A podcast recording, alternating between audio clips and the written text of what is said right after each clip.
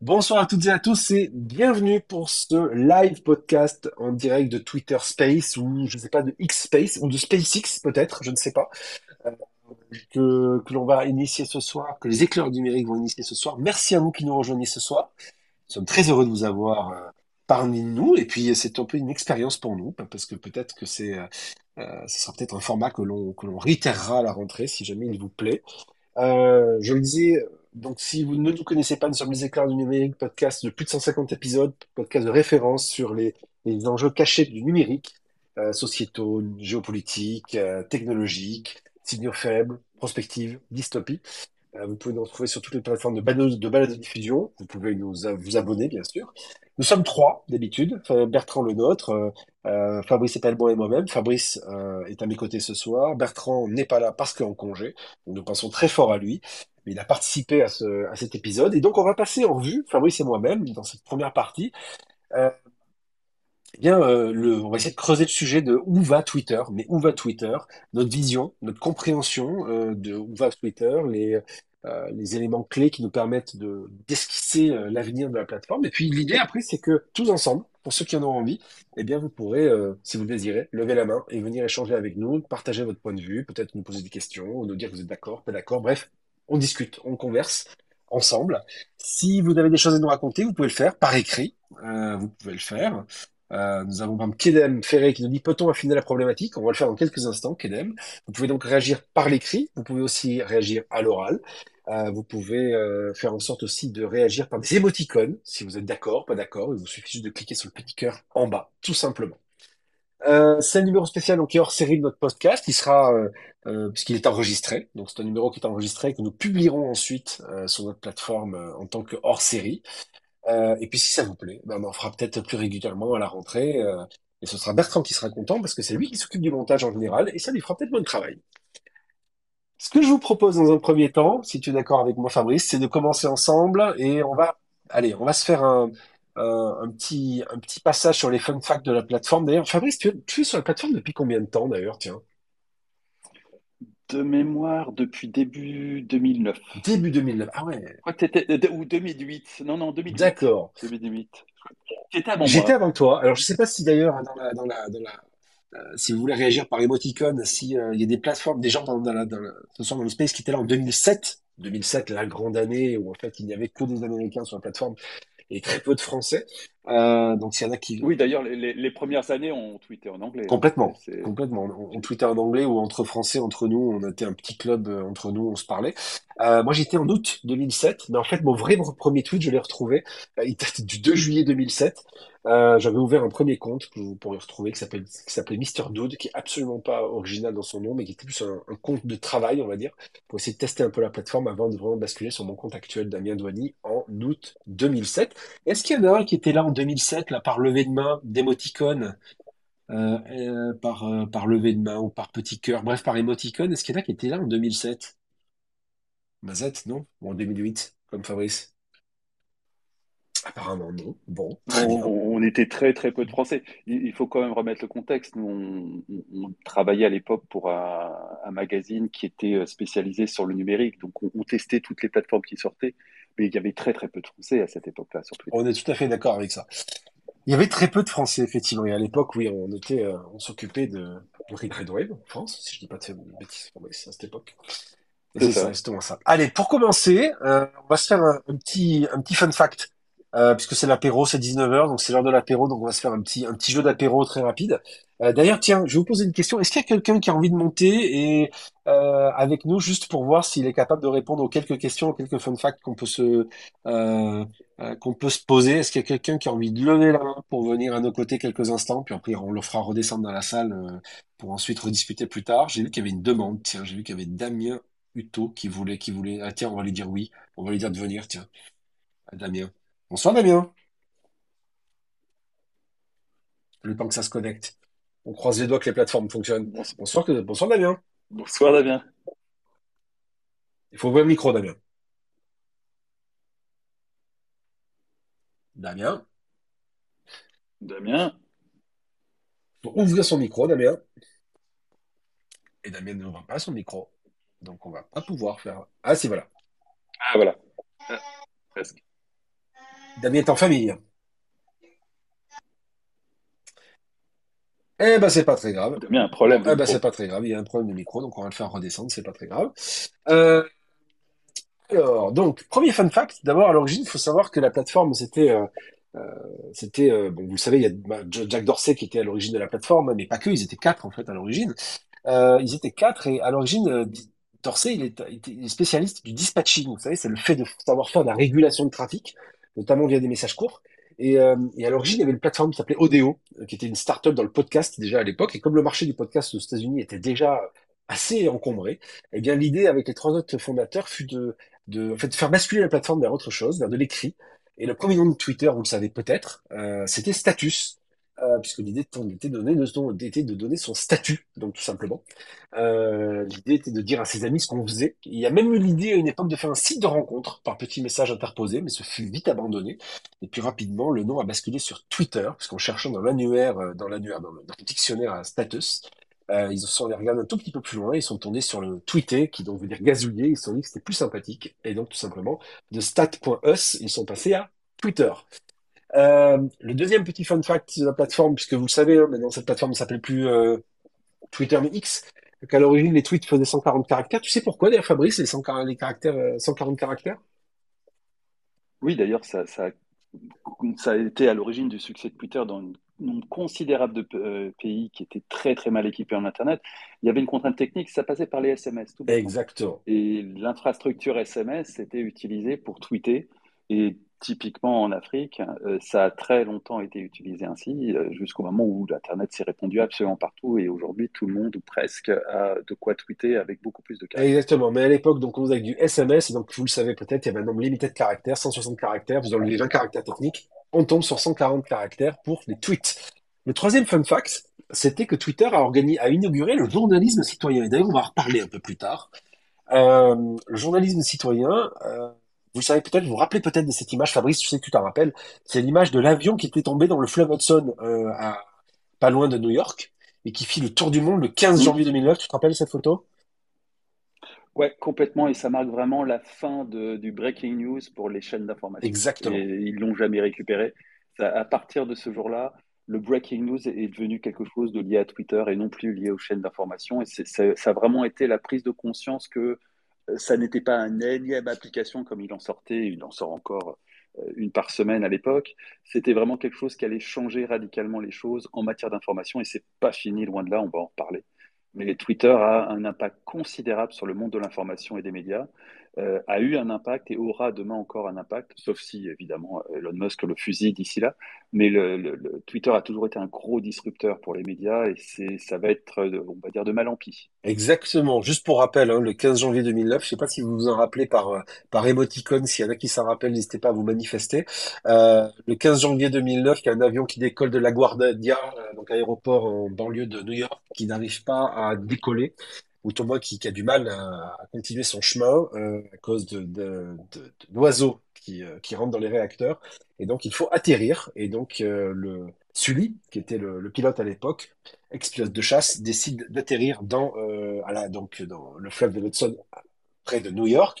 Et à cette époque, il y avait donc sur le fleuve des ferries qui croisaient par là.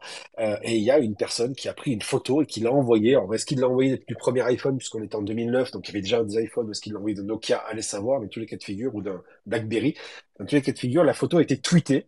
Euh, et ça a été la toute première photo avant même les journaux et les médias classiques qui ont pu euh, ensuite récupérer ces, ces éléments pour en faire leur news. Et c'est à partir de là que Twitter est devenu un média alternatif indispensable, notamment à la social TV, qui était la grosse tendance en 2013, mais on en reviendra. Twitter, c'est aussi les hashtags, vous le savez aussi. Hein, euh, savez-vous qui l'a inventé d'ailleurs? Est-ce que tu sais qui a inventé le hashtag, Fabrice? Tu le sais, j'imagine. Bah oui, c'est Chris Messina qui est quelqu'un d'assez iconique dans le monde des médias sociaux, un intellectuel et puis un start-upper de médias sociaux. Exactement. Et de mémoire, ça a été inventé à peu près de façon contemporaine à Twitter. hein. ça, ça date de l'époque Flickr, Twitter. C'est le, le, le hashtag, ça symbolise un, un passage d'une logique de taxonomie, c'est-à-dire de classement assez classique comme on en trouve dans les bibliothèques, à une logique de folksonomie, c'est-à-dire que c'est les utilisateurs qui vont eux-mêmes improviser les catégories dans lesquelles ils classent les éléments qui, qui publient. Alors ça crée un énorme bordel, mais c'est ce qui a permis justement de dégager ces trending topics et de commencer à vraiment mesurer ce qui se passait du côté des émetteurs de messages et non pas du côté de ceux qui classaient les messages jusqu'ici. C'est un, gros changement dans la façon dont les contenus sont passés aux masses, aux utilisateurs, alors qu'auparavant, ils étaient quand même gérés par des professionnels, des bibliothécaires ou des documentalistes, qui du coup appliquaient une standardisation dans leur méthode de classement. Là, c'est tout d'un coup, on a introduit la foxonomie et donc le bordel. Chacun faisait son, tag comme il le sentait, et encore aujourd'hui, c'est un immense bordel. Exactement, c'est un immense bordel, mais ça marche bien. Euh, pour la petite anecdote, Chris Mettiner en 2007 était allé voir les fondateurs de Twitter pour leur expliquer qu'il fallait intégrer ça. Euh, ils n'avaient pas le temps, parce qu'à l'époque, ils essayaient, surtout de faire en sorte que leur service fonctionne et qu'il monte en charge. Donc c'est lui, en fait, quelque part, en, en, en poussant l'usage du, euh, du, hashtag lors de certains événements, qui a quelque part improvisé et imposé l'usage du hashtag, qui aujourd'hui est devenu un symbole de la pop culture numérique, puisque le hashtag, vous le voyez absolument partout, même pour des choses qui ne sont pas des vrais hashtags. Avant-dernier fun fact, euh, Twitter, c'est aussi un, précurseur du microblogging, bien sûr, on va y revenir, puisque l'ami Musk a envie de changer tout ça. Euh, des vidéos courtes à la, à, la, à, la, à la TikTok, parce que je sais pas si vous vous rappelez de Vine, les vidéos de 6 secondes, mais c'est TikTok, c'est plutôt c'est Twitter en rachetant Vine qui avait improvisé, qui avait pas improvisé, mais qui avait plutôt initié euh, cette, euh, cette logique de, de vidéos courtes qu'on retrouve aujourd'hui. Euh, ils avaient aussi initié tout ce qui était live streaming, le live streaming avec Periscope. Et puis dernier, euh, Dernier petit euh, fun fact, et là je pense que tous ceux qui sont ici dans cette salle s'en rappellent, quand Twitter était en surcharge, qu'est-ce que l'on voyait apparaître, mon cher Fabrice? Une baleine bleue qui était euh, portée dans les airs par une nuée de, petits oiseaux euh, qui étaient chacun, qui sont devenus d'ailleurs chacun le logo de Twitter. Exactement. Et alors petite anecdote rigolote, à l'époque, Twitter est donc une startup avec très très peu de moyens, et ils y vont à l'économie et ils ont choisi cette image qu'ils ont trouvé sur Flickr. Ils l'ont choisi parce qu'elle était en Creative Commons, et donc libre de droit en quelque sorte. Euh, et ça a fait le succès planétaire du designer de, cette petite illustration. Euh, qui est australien, je ne me souviens plus très bien de son nom, euh, et qui est devenu mais vraiment world famous en, l'espace de quelques mois, et qui par la suite a eu une très belle carrière d'illustrateur grâce à justement cette petite baleine. Voilà, c'est une femme, elle s'appelle Ying Liu, elle est australienne d'origine chinoise, et donc elle s'appelle Lifting Up a Dreamer. C'est une image euh, qui montre une baleine rêveuse qui est soulevée de l'eau par huit oiseaux et donc Twitter l'a retenu à l'époque pour cette raison-là. Voilà, on a fini avec le petit jeu de l'apéro et les, souvenirs et le petit côté nostalgique. Ça, c'était pour euh, se rappeler un peu ce qu'était Twitter et ce qui a fait, la, on va les éléments de Twitter. Maintenant, depuis l'arrivée d'Elon Musk, euh, on va on va voir un peu après quelques hésitations. Hein, vous, vous vous rappelez peut-être. Hein, il a voulu, il voulait pas, il voulait, il voulait pas. Bon, finalement, c'est bon, il y va.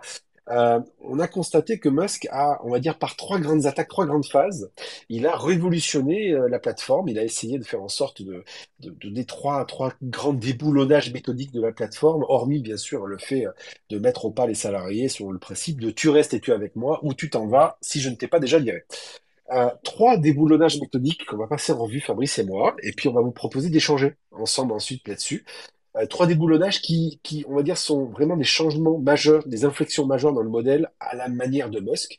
La première d'entre elles, le premier déboulonnage, c'est le modèle de modération, qui est pour lui la première chose à déboulonner, puisque c'est un bon libertarien, adepte du free speech, et pour lui, plateforme Twitter doit devenir la plateforme du free du, ouf, pardon, je vais y arriver, la plateforme du free speech. C'est bien ça, Fabrice? Pas tout à fait en réalité.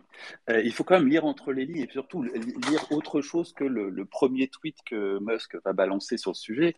Euh, il s'affirme comme un, libertarien adepte de free speech, mais c'est pour les États-Unis. C'est tout. Euh, et en pratique, ce qu'il veut imposer sur Twitter, c'est juste un respect des lois en vigueur localement. Et donc très concrètement, euh, si vous êtes un utilisateur de Twitter américain, bah, vous bénéficiez du premier amendement, c'est-à-dire effectivement une liberté d'expression qu'on qualifie en France d'absolue, qui n'est pas totalement absolue, mais qui est quand même par rapport à ce qu'on connaît en France très très étendue, même si en ce moment elle est remise en question. Mais euh, il a toujours été très clair que euh, si vous êtes un citoyen néerlandais, vous aurez la loi néerlandaise qui contraindra votre liberté d'expression. Si vous êtes un citoyen saoudien, vous aurez la loi saoudienne qui limitera votre liberté d'expression. Donc en pratique, c'est pas vraiment le, c'est pas vraiment du free speech, en tout cas pas pour tout le monde. C'est un privilège réservé aux Américains et aux Anglais qui bénéficient un peu des mêmes protections en matière de liberté d'expression. Mais pour le reste du monde, bah, l'idée c'est de se conformer au droit local. Et il a même ajouté dans un troisième tweet, parce que ce fameux tweet sur le free speech, euh, c'était un thread, euh, il a ajouté dans un troisième, euh, un troisième tweet que si vous n'êtes pas content, allez voir vos élus. Ça, c'était un peu une réaction face à une plainte qui était omniprésente sur Twitter, et qui l'est toujours d'ailleurs, qui était que Twitter censurait.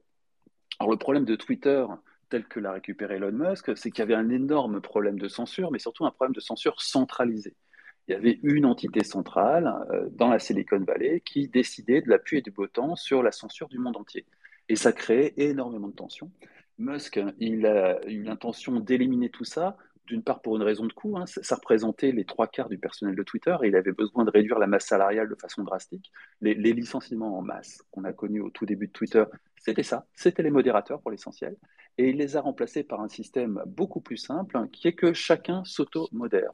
C'est-à-dire que, grosso modo, si vous bloquez quelqu'un, si vous mutez une conversation, vous allez avoir un impact sur leur visibilité. Ce qui nous permet d'introduire le concept de shadow banning. Alors, le shadow banning, ça a longtemps été une théorie conspire. Euh, on a même poussé le vice euh, jusqu'au témoignage pas sous serment, j'ai vérifié entre-temps, de Jack Dorsey auprès du Congrès qui en 2018 affirmait que ça n'existait pas.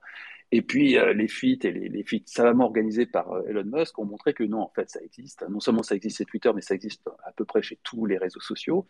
Et ça consiste en fait à gérer la visibilité d'un tweet ou d'un compte de façon extrêmement fine et granulaire. Vous pouvez par exemple décider qu'un un tweet particulier ne sera pas affiché dans les trending topics ou qu'un tweet particulier ne sera affiché que auprès des followers euh, du compte qui l'a émis, mais pas auprès euh, des, gens qui suivent les comptes du follower. Euh, et toutes ces dimensions sont réglables vraiment à l'infini, aussi bien sur un compte dans sa globalité qu'un tweet en particulier, et sont orchestrées par un langage de script qu'on a découvert alors, à l'occasion des Twitter Files, qui est absolument fascinant.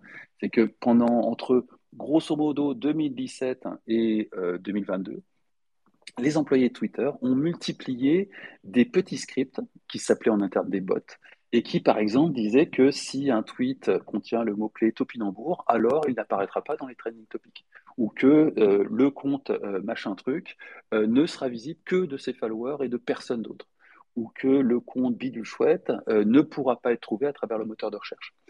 et ils ont accumulé comme ça des millions, je, je plaisante pas, vraiment des millions de petits bots qui sont chargés de réguler la visibilité de tout un chacun et de tout type de messages et donc évidemment d'idées.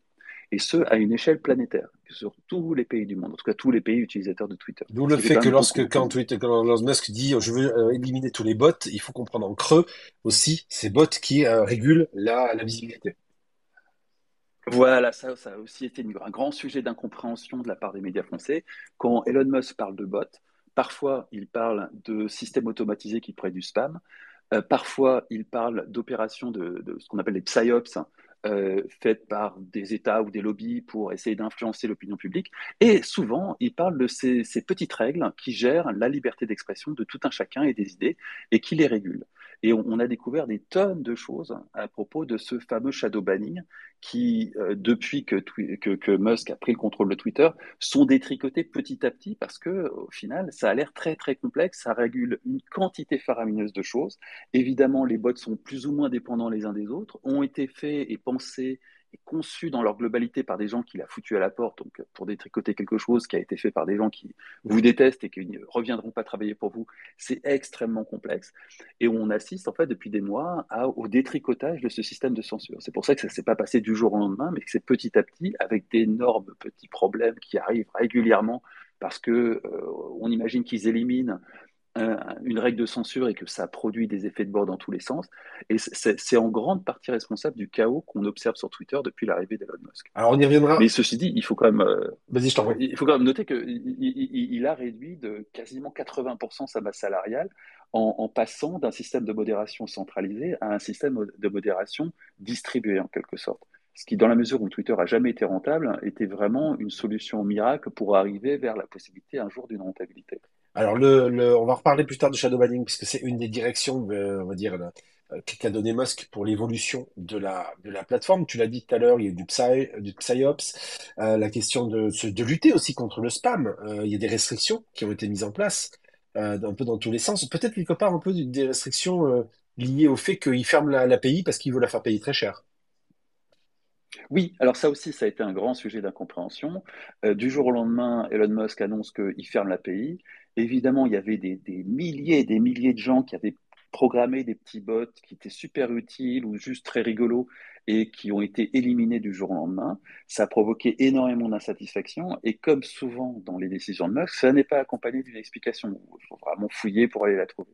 Et en fait, l'explication, elle est toute bête, c'est que euh, Musk était dans une lutte sans merci avec les spammers. Il y a énormément de spam sur Twitter, notamment dans le monde de la crypto, pour lequel Musk a de grandes ambitions. Et à côté de ça, Musk voulait aussi éliminer les psyops, c'est-à-dire les, opérations diligentées par des lobbies ou des États destinées à influencer l'opinion publique. Et ça, il y en a énormément sur, Twitter. C'est devenu vraiment rien que dans le milieu des lobbies, c'est quasi systématiquement aussi euh, aujourd'hui proposé. Et donc, dans cet effort d'éliminer tout ça, bah, il a éliminé tout un tas de systèmes automatisés à la truelle ou au karcher, comme dirait Sarkozy. Et, là-dedans, il y a eu beaucoup de, beaucoup de dégâts, mais il faut quand même bien prendre en compte le fait que c'était le prix à payer, en tout cas dans la stratégie de Musk, pour éliminer tout un tas de choses qui sont objectivement nuisibles. L'astroturfing ou le spam, personne ne va les regretter. C'est clair que ça a détruit beaucoup de petits euh, bots Twitter qui étaient fort sympathiques et qui, du jour au lendemain, se sont vus proposer un abonnement à 100 dollars par mois, ce qui était complètement délirant pour juste un dev qui avait pondu un machin sympathique dans un coin, mais qui n'allait évidemment aucun modèle économique derrière et qui n'allait certainement pas payer 100 euros de sa poche tous les mois juste pour continuer à, laisser en vie un, petit bot Twitter. Oui, et puis il y a aussi notre, notre, une volonté de rentabiliser l'API, de faire en sorte que les médias et les entreprises payent très cher l'accès euh, euh, à la plateforme. Twitter qui quelque part était vu un peu comme une sorte de base de données sociologiques dans lequel on pouvait voir des, euh, des mouvements sociaux et les analyser. Musk comprend bien que c'est monétisable, donc par conséquent il ferme le, péage à l'entrée euh, et il demande très cher. Ce qui a une conséquence aussi, qui est que tous les tweets qui étaient intégrés dans les articles de, presse, par exemple, deviennent illisibles, puisqu'il faut se connecter à la plateforme. D'où le fait que maintenant, bah, les tweets que vous voyez dans les articles de presse, ah, ce sont des ça, ça a changé. ah, ça a encore changé. Ça, ça, ça, ça, ah, ça, ça, a changé. Ça, ça en fait, il y a eu un passage pendant quelques jours, peut-être un peu plus d'une semaine, où effectivement, les tweets intégrés dans les articles de presse n'étaient plus visibles et on pouvait plus regarder les tweets sans être connecté à la plateforme. Et ça aussi, c'était une mesure euh, de, de euh, un contre-feu, euh, mais qui lui était destiné à ce que Twitter ne soit pas pillé par des, startups d'intelligence artificielle qui allaient récupérer tous les contenus de Twitter pour en faire, on ne sait pas très bien quoi, mais pour en faire des choses. Or, évidemment, Elon Musk a sa propre intelligence artificielle qui va évidemment alimenter avec les contenus de Twitter et, et compter bien se, se, garder pour lui seul les contenus de Twitter. Donc, la solution qu'il a trouvée initialement, c'était ça, c'était de couper tout l'accès Twitter. Et puis petit à petit, il a avancé. Aujourd'hui, c'est à nouveau disponible. Mais euh, il a fait face à un assaut de startups d'intelligence artificielle. Il y en avait visiblement plusieurs qui étaient en train de dépouiller les contenus de Twitter. Et la seule solution en urgence qu'ils ont trouvée, c'est ça. Et de dépouiller, notamment le fait que, comme ils ont fait, euh, ils ont fermé l'API, ils l'ont fait payer très très cher, il y a des boîtes qui ont commencé à faire du scrapping de data euh, de la plateforme aussi. Et puis, il y a un dernier élément dans ce premier déboulonnage, c'est le, cost-cutting, il n'y a pas que dans le personnel et dans la modération qu'ils ont coupé dans le vif. Il y a aussi euh, toute la question relative à la legacy du code, Fabrice. Alors, il y a la legacy du code, et là, c'est très rigolo parce que Twitter n'est pas une boîte si vieille que ça, mais quand on, lit les commentaires des, ingénieurs en interne, on a vraiment l'impression d'être dans le secteur bancaire, ou euh, dans, le secteur bancaire, c'est un grand classique d'attaquer des lignes en COBOL écrites par quelqu'un qui est mort depuis longtemps et, qui n'a pas nécessairement bien documenté son code. Et, vraiment, dans, dans l'IT bancaire, c'est le, genre d'histoire qui est assez courante où les gens s'arrachent les cheveux pour essayer de comprendre ce qu'ont bien voulu pondre un ingénieur qui était là dans les années 70, qui a pondu ça dans un langage que plus personne ne comprend, ne parle vraiment, et euh, qui malgré tout est au cœur du système bancaire qui en 2023 fait encore tourner les banques. Bah, dans Twitter, c'est un peu la même chose, alors pas avec du COBOL bien sûr, mais il y a des quantités de codes qui ont été écrits, on ne sait plus très bien par qui, mais clairement plus par des gens qui sont là, qui fonctionnent, on ne sait pas très bien pourquoi, et on ne sait pas très bien comment. Et donc ça a été un immense bordel parce que dans les cost-cutting de Twitter, la plus grosse facture, elle n'était pas tant sur les ingénieurs et le code, elle était sur l'infrastructure. Ils avaient des factures qui se comptaient en millions tous les mois auprès notamment de Google, mais aussi, je crois bien, d'Amazon. Donc il, il, a fallu rationaliser tout ça, et il l'a fait. Il a réussi à le faire. Ça aussi, ça a été euh, l'objet de beaucoup d'incompréhension à un moment où Twitter décodait complètement, il y a quelques mois, au début de l'année. C'était tout simplement qu'il était en train de sabrer dans l'infrastructure et il a quand même apparemment divisé par deux les coûts d'infrastructure de Twitter. Et pourtant, ça tourne toujours. Euh, ça fait peur à beaucoup de monde. Hein. Il y a énormément de gens qui ont annoncé la fin de Twitter parce qu'effectivement, euh, diviser par deux l'infrastructure et par, cinq, par quatre ou cinq le nombre d'employés, ça paraît quand même assez audacieux, mais ça a réussi. et, et, ça a été d'une violence extrême, aussi bien dans l'IT que dans les services de modération.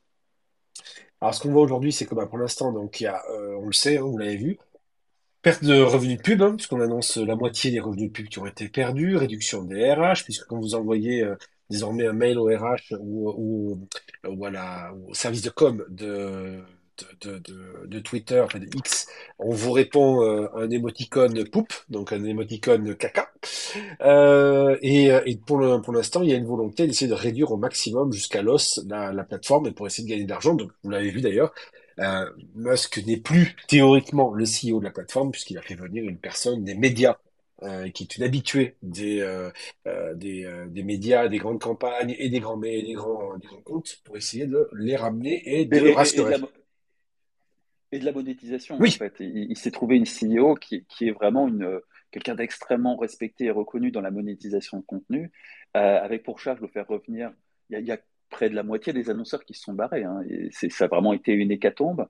Après, il faut aussi regarder les choses en face. Il n'est pas en bourse, donc il s'en fout totalement. Ça n'a pas d'impact sur quoi que ce soit. Euh, et il a tellement divisé, réduit les coûts RH et les coûts d'infrastructure de Twitter qu'il est assez proche au final d'une rentabilité. Mais une rentabilité avec une boîte qui fera deux fois moins de chiffre d'affaires que quand il l'a racheté. Donc c'est quand même euh, des méthodes, euh, on va dire, originales et inédites dans la, reprise en main d'entreprise. On n'a jamais vu ça. C'est la, la, seule boîte qui euh, s'est sabrée à ce point, c'était Yahoo, mais c'était pas du tout volontaire. Alors que là, il y a une intention. Il y a clairement, une, intention. Alors deuxième déboulonnage justement en règle, c'est aussi la marque. Euh, tu as tu as d'ailleurs tweeté au moment du changement de marque, Fabrice, euh, que c'était un peu euh, totalement fou euh, et voire suicidaire de, de, perdre une marque aussi forte. C'est clair qu'aujourd'hui, ce petit oiseau bleu, euh, qui est magnifiquement designé, d'ailleurs, on pouvait retrouver, il y a, il y a un designer euh, qui, qui, qui, qui est à l'origine du, du, du, du, petit oiseau qui a expliqué pourquoi ce que Dorsey leur avait demandé, comment arriver à développer le logo. En gros, l'idée, c'était d'avoir quelque chose qui soit aussi reconnaissable que le, le swoosh de Nike. Euh, cette marque, elle est trouvable, le, ce petit oiseau, cette marque, donc ce signe, ce symbole, cette icône, elle est représente, elle est présente absolument partout. Et aujourd'hui, eh ben, sert plus à rien puisqu'on bascule sur autre chose.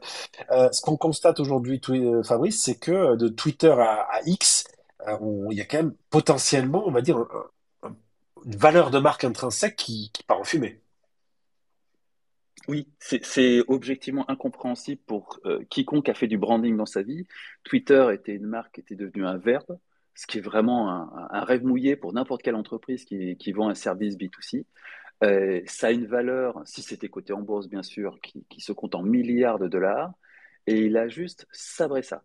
Et il a sabré ça non pas pour remplacer ça par une autre marque qui pourrait potentiellement un jour devenir cool, mais pour remplacer par quelque chose qui n'est pas déposable en tant que marque. X n'est pas déposable en tant que marque. Il y a une cinquantaine de sociétés américaines qui s'appellent X. Euh, la problématique de X pas déposable en tant que marque, Elon Musk la connaît depuis c'est tout début, parce que son projet X euh, ne date pas d'hier, on, revient, on va revenir dessus. Donc il est au courant depuis le départ qu'il ne pourra jamais en faire une marque, et il a poussé le vice jusqu'à prendre comme logo un signe Unicode, c'est-à-dire quelque chose qui est dans le domaine public, donc il ne pourra pas non plus revendiquer de propriété sur ce logo. D'ailleurs, il a même annoncé que tôt ou tard, il en changerait, qu'il pas, c'était un truc provisoire. Donc il se comporte en matière de branding comme euh, je sais pas, je, je, sais pas qui pourrait se comporter de façon aussi irrationnelle euh, en matière de branding. Mais là encore, c'est quelque chose de réfléchi. Euh, et comme euh, on peut dire beaucoup de choses sur Musk, mais le résumé à un idiot, c'est quand même aller un peu vite en besogne, surtout le track record du Gus, bah, on attend quand même avec une certaine impatience de voir quel est le rationnel derrière ça. Sacrifier une marque aussi à la fois prestigieuse et puissante, c'est à ce stade totalement incompréhensible. Alors, ce qui est clair, c'est que quand on regarde l'histoire de X, c'est assez intéressant. Je vous ai mis un tweet d'ailleurs, si vous avez envie d'aller le voir, vous pouvez cliquer sur la petite icône en bas à droite, la petite bulle. Vous trouverez le tweet que je vous ai mis euh, sur le compte des écarts numériques, qui est en fait une citation d'un autre tweet de Walter Isaacson. Vous savez, Walter Isaacson, c'est le, le biographe des grands de ce monde, tel que Steve Jobs notamment. Et il va notamment, il a travaillé sur la, la bio qui sortira de Elon Musk. Et, ce qui est intéressant, c'est qu'en fait, il raconte que la X, c'est un vieux, une vieille marotte de, euh, de l'ami euh, euh, Elon Musk. Dans le tweet que je vous ai mis, vous pourrez retrouver une vidéo qui date de 1998. Rappelez-vous, 1998, c'est Windows 98 quand même. C'est, vous imaginez un peu la gueule de l'époque. On est à l'époque du lancement de PayPal et dont il est un des actionnaires. Et, et à cette époque-là, déjà, Elon Musk veut à tout prix faire en sorte de rebrander PayPal en euh, XCOM, X.com, ou tout au moins faire en sorte que le produit qui s'appellera PayPal euh, doit s'appeler X.com pour en faire une plateforme financière euh, qui fera papa-maman. Euh, et le fait est que ça ne va pas se passer comme ça. Il va partir de PayPal, enfin du futur PayPal, qui sera repris en main par Peter Thiel, et, euh, et ensuite, et qui lui l'appellera PayPal et en fera notamment un succès mondial sous ce nom-là. Donc déjà, X.com, c'est un truc qui traîne dans l'esprit de Musk depuis très longtemps, et cette logique de plateforme qui fait un peu tout, c'est quelque chose qui traîne depuis très longtemps dans l'esprit de Musk. D'autre part, X, euh, ben, c'est quelque chose qu'il parsème dans sa vie de tous les jours. hein. La Tesla X, SpaceX, euh, faire, il y a même ses enfants qui a la lettre X dans un nom euh, plus ou moins codé. Euh, et puis X, vous le savez, c'est symboliquement euh, euh, une lettre qui est à la fois l'inconnu dans l'équation, et c'est à la fois la lettre qui, symbolise la technologie. Donc c'est quelque chose qui est, qui, est très symbolique, et vous le savez certainement, Elon Musk, c'est quelqu'un qui connaît très très bien la pop culture, c'est quelqu'un qui est un troll, c'est quelqu'un qui connaît très bien la symbolique des choses, et vous le savez peut-être, mais dans le, dans le coupé Tesla qui a été envoyé en orbite autour de la Terre, euh, sur l'écran du tableau de bord de la voiture, il y a marqué Don't Panic. Don't Panic, c'est très clairement un clin d'œil euh, euh, au Hitchhiker, Guide to the Galaxy, hein, le guide inter- inter- intergalactique du, voyageur intergalactique, pardon, euh, H2G2, euh, qui est la phrase dans le film, qui est dans, dans le livre, qui est Don't Panic. Euh, et, et donc, Elon Musk connaît très très bien les éléments culturels des geeks. Euh, et très clairement, le fait de choisir X, c'est une volonté d'abord, un, certainement de, on va dire, d'asséner euh, violemment, comme il sait le faire, euh, sous forme un peu d'ubris, de faire en sorte qu'il qu'il assène ce, qu'il, ce, à quoi il croit depuis 1998, qui cette logique de X.com. C'est quelque chose qui le traîne dans sa vie depuis très longtemps. Euh, et donc, logiquement, à racheter quelque chose 44 milliards, euh, bah, il peut quand même se permettre de le rebrander s'il a envie. Donc, il le fait, mais comme disait Fabrice, c'est assez fou. Euh, il le fait, euh, on va dire, euh, de manière assez... euh, c'est une estocade, quoi. Donc, euh, envers la marque. Ah oui, Euh, oui, si, Twitter était en bourse, ça, ça reviendrait à jeter à la poubelle euh, 2-3 millions de dollars, quoi. Parce oui, c'est c'est c'est ça. valorisé euh, dans un, euh, une valorisation boursière d'une boîte. La marque en tant que telle pèse un certain poids dans la valorisation. Et, en l'occurrence, pour Twitter, ce poids se compte vraiment en milliards. Donc il, il- il a vraiment, il, il a commencé son OPA sur Twitter en proposant 42,0 dollars par action, ce qui était une référence au- à 420, qui est le, un, code euh, argotique pour la marijuana. Et c'est comme ça qu'il a décidé du prix d'acquisition de l'action Twitter dans son OPA.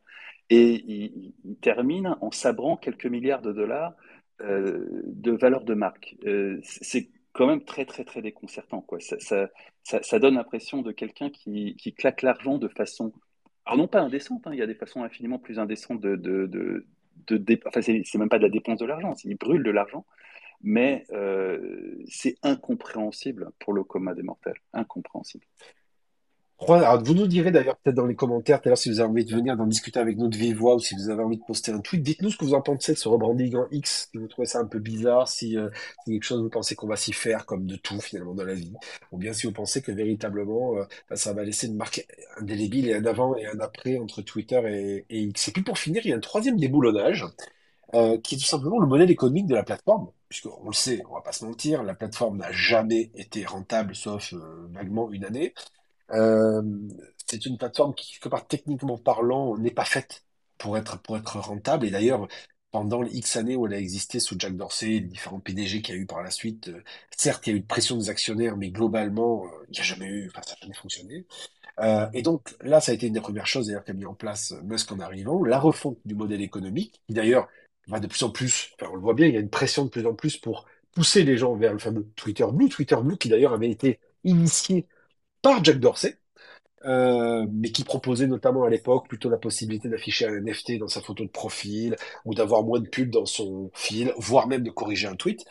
Euh, quand il arrive, immédiatement, euh, Musk se dit qu'il a un truc à faire qui permet de positionner sa, on va dire son, sa, sa vision, euh, qui est de dire que Twitter gratuit, c'est fini. Euh, donc tout comme l'API va devenir très très cher, eh bien euh, désormais, si vous voulez des fonctionnalités en plus, ou si vous voulez bien sûr la fameuse coche bleue, eh bien cette fois-ci, il va falloir passer à 8 dollars par mois parce que c'est comme ça et ça devient Twitter Blue. Fabrice, est-ce que c'est quelque part, il y a eu beaucoup de remous autour de cette fameuse coche bleue qui d'un seul coup devenait payante et qui changeait de statut, puisqu'avant, euh, euh, quand toi et moi nous avions la coche bleue, c'était que nous étions reconnus dans ce que nous faisions, et du jour au lendemain, euh, on achète notre titre. Nous sommes, nous sommes désormais des bourgeois des aristocrates.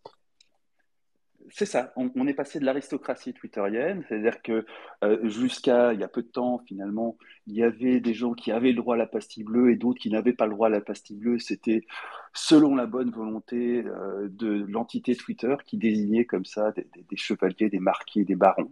Et euh, on avait une espèce de particule, une pastille bleue en guise de particule. Et on en était effectivement très fiers parce qu'il y avait très peu de monde. Il y avait quelques centaines de milliers de personnes dans le monde entier qui avaient droit à cette pastille bleue. Et puis du jour au lendemain, effectivement, Elon Musk a décidé de la vendre. C'est-à-dire que n'importe qui, pour peu que vous soyez en mesure de claquer 8 dollars par mois, était en mesure d'avoir sa pastille bleue au même titre que n'importe quelle grande star. Alors ça a été le fruit d'un bordel inimaginable, en grande partie là encore à cause du code, hein, parce que très concrètement, l'attribution des pastilles bleues apparemment se, gérait à partir d'un tableau Excel. Euh, c'est dire à quel point ça n'a jamais été pensé pour être euh, euh, géré de façon intelligente. C'était vraiment une liste aristocratique qui euh, affichait la pastille bleue dans le logiciel Twitter, mais c'était absolument pas pensé pour être lié à un système de paiement ou quoi que ce soit. Donc ça a donné lieu à un immense bordel à répétition. Mais ce qu'il faut voir, il faut voir deux choses derrière ce- ce changement dans les pastilles bleues. La première, c'est que tous les réseaux sociaux vont passer à un modèle freemium. Facebook l'a fait dans la plus grande discrétion, personne n'en a parlé, mais sur Facebook aussi, vous avez désormais une version premium qui vous offre Sur Instagram, si tu privilèges. veux la, la- Euh, si tu veux la coche sur Instagram, c'est 16,99€. c'est un peu plus cher euh, et ça donne droit à d'autres types de privilèges. Euh, le, le- le privilège que qu'offre la pastille bleue aujourd'hui, c'est tout un tas de fonctionnalités euh, exclusives réservées à cette bourgeoisie, plus, et ça c'est super important, la possibilité d'avoir accès à des êtres humains. Si vous avez le moindre problème, vous pouvez avoir accès à un être humain et vous n'êtes pas seul face aux algorithmes, comme c'est le cas d'ailleurs sur Facebook ou sur tous les, tous les réseaux sociaux. Euh, Dans la, la quasi-totalité des réseaux sociaux, à moins d'être une méga star, si vous avez le moindre pépin, vous êtes face à des systèmes automatisés. Là, avec la pastille bleue, vous pouvez avoir contact avec un être humain et donc ça se monétise. Euh, et puis, à côté de ça, il faut quand même bien prendre en compte le fait qu'avec le DSA, la modération des réseaux sociaux va coûter une fortune aux réseaux sociaux, ce qui n'était pas trop trop le cas jusqu'ici. Et donc, nécessairement, le modèle économique gratuit par la pub ne peut plus tenir. Et ça, c'est valable aussi bien pour Twitter que pour Facebook que pour tous les autres. Enfin, il faut préciser un autre point, c'est que en faisant ça, euh, Musk a décapité l'aristocratie twitterienne. Or, c'est vraiment des gens qui détestent. Euh, les, euh, intellectuels de, de- plateau télé dans mon genre, les journalistes, euh, les politiques, tout ça, c'est des gens que Musk déteste, considère qu'ils sont en large partie responsables d'une large partie des problèmes du monde. Et qui plus est, ces gens-là lui rendent bien. Il suffit de voir la façon dont l'actualité de Twitter est traitée dans la presse française. Il n'y a que des articles à charge j'ai pas vu un seul article hein, qui explique la façon dont, par exemple, Twitter a rendu son code public. Ce qui est quand même un, un move très, très important et très significatif. Il n'y a que des articles à charge.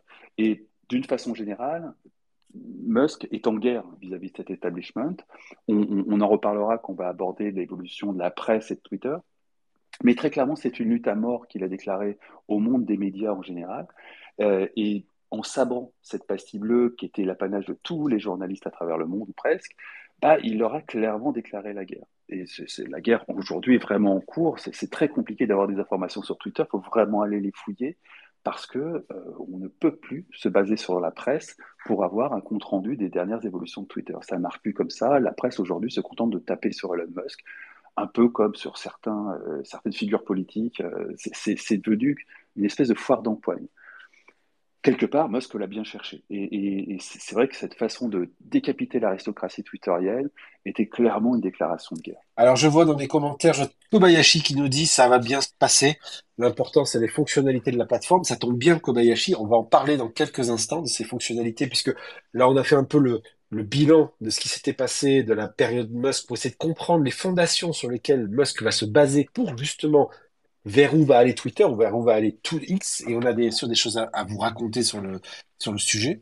Euh, il y, a, y a pas mal de choses à se raconter, notamment sur les nouvelles fonctionnalités à venir. Ce qu'on a à vous proposer, si vous le voulez, euh, c'est de faire en sorte ben, déjà de passer peut-être un peu en revue ce qui euh, justement ce qui va se passer. Peut-être qu'avant de parler des nouvelles fonctionnalités, essayer de comprendre un peu vers où va aller la plateforme. Allez, on va on va qui me donner deux secondes, si tu veux bien, Fabrice, la parole aux, gens. J'en vois un d'ailleurs qui nous demande, c'est Enikao qui nous demande la parole. On va la lui donner, on va voir ce qu'il va nous dire, et puis on va peut-être commencer le dialogue là-dessus, et puis on va, on va réembrayer ensuite sur les nouvelles fonctionnalités à venir pour essayer de comprendre justement de où va Twitter maintenant à l'aune des informations que nous avons. Bonsoir. Salut, salut euh, à tous les vieux qui, cochent ensemble, comme, euh, comme on dit avant la prise de la pastille. Donc voilà, les vannes ont été faites. Euh, Fabrice oublie peut-être un truc, c'est qu'à une époque, euh, euh, la certification avait une utilisation très pragmatique. C'est pour ça que de nombreux comptes certifiés étaient des comptes de personnalités publiques ou de journalistes. C'était pour éviter qu'une signalisation en meute ne fasse sauter le compte de manière relativement automatique. C'était une sorte de firewall de crédibilité du genre ces personnes-là ne peuvent pas se faire bannir par euh, une meute un peu trop organisée. Ouais, alors deux, précisions là-dessus. D'abord, euh, si tu es un bourgeois et que tu claques 8 dollars par mois, tu bénéficies de cette même protection. Et ensuite, euh, et, c'est. Mais, voilà une des origines à l'époque de, la création de ce truc-là, c'est que des gens, notamment des reporters dans les zones un peu merdiques, se faisaient signaler un peu trop fort. Et donc, c'est né un peu comme ça. Ah non, non, c'était pas que des gens dans des zones un peu merdiques, c'était devenu une pratique. Après, c'est devenu plus militant, tu as raison. Pour, euh, et, et, ça, en fait, il l'a réglé de façon algorithmique. Euh, donc, c'est qui plus il a, publié le code. Euh, donc, concrètement, aujourd'hui, ces pratiques militantes ne marchent plus. Elles sont identifiées et elles sont juste annulées. Euh, donc la, bonne vieille pratique militante qui a, vraiment pendant des années et des années été un grand classique de on se réunit dans un espace du type un channel Telegram quelque chose comme ça et tous ensemble on va aller signaler le compte machin pour le faire sauter, bah ça marche plus, ça marche plus du tout. Euh, ceci dit, ça, ça avait aussi un autre intérêt, c'est que dans le cas de Breaking News, à un moment, typiquement par exemple pendant les émeutes qu'on a connues euh, récemment, on pouvait immédiatement identifier des journalistes et que d'une façon générale, ces gens-là avaient tendance à, ne pas trop dire de conneries publiquement sur leur compte Twitter. Et on, l'a bien vu pendant les émeutes, bah, sans cette indication de pastille bleue, ou plus exactement en sachant que les pastilles bleues aujourd'hui distinguent n'importe qui qui est capable de payer 8 dollars par mois, c'était beaucoup plus compliqué de faire le tri entre des informations, des gens un peu Toi qui connais cette histoire-là, les printemps arabes aussi ont été un moment de repérer des gens qui en fait faisaient des faux live tweets depuis Londres et des gens qui étaient vraiment sur place. Oui, oui, complètement. Alors, le, printemps arabe, ça a été vraiment le début d'un debunking sérieux. Après, c'est un peu devenu n'importe quoi. Mais le printemps arabe, typiquement, je me souviens d'un service de la BBC qui mobilisait plusieurs dizaines de personnes où les mecs étaient capables d'identifier euh, la région de Libye d'où venait l'accent du type.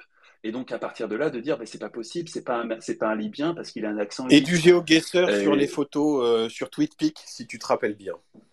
Ouais, ouais, c'était le bon vieux temps du. Ah, tu te souviens, c'était tellement On était jeunes, j'avais des cheveux. Bon, voilà, je, voulais juste rappeler qu'il y a eu un contexte un peu plus géopolitique, plus, plus tordu à l'usage qu'il y avait euh, de, cette bah, encoche et qu'aujourd'hui il a changé. en fait, on, parle d'une époque où, euh, effectivement, Twitter, c'était la liberté d'expression au sens de, euh, plutôt que d'imposer la démocratie avec des bombes, les Américains l'imposaient avec Twitter. Euh, on se souvient, par exemple, qu'en 2009, pendant la révolution verte en Iran, Hillary Clinton, qui à l'époque était l'équivalent de ministre des Affaires étrangères, a demandé à Twitter de reporter un update hein, de façon à ce que les informations puissent continuer à sortir d'Iran pour informer le monde. Et à l'époque, l'ambition de Twitter, c'était d'apporter la liberté d'expression absolue aux quatre coins de la planète. Et tout le monde trouvait ça très bien. Et curieusement, 12 ans plus tard, 13 ans plus tard, euh, on, a une espèce de levée de bouclier unanime dans la presse en France en disant Mon Dieu, quelle horreur, euh, cet affreux libertarien veut imposer la liberté d'expression. Mais c'est vraiment pas du tout ça qui s'est passé.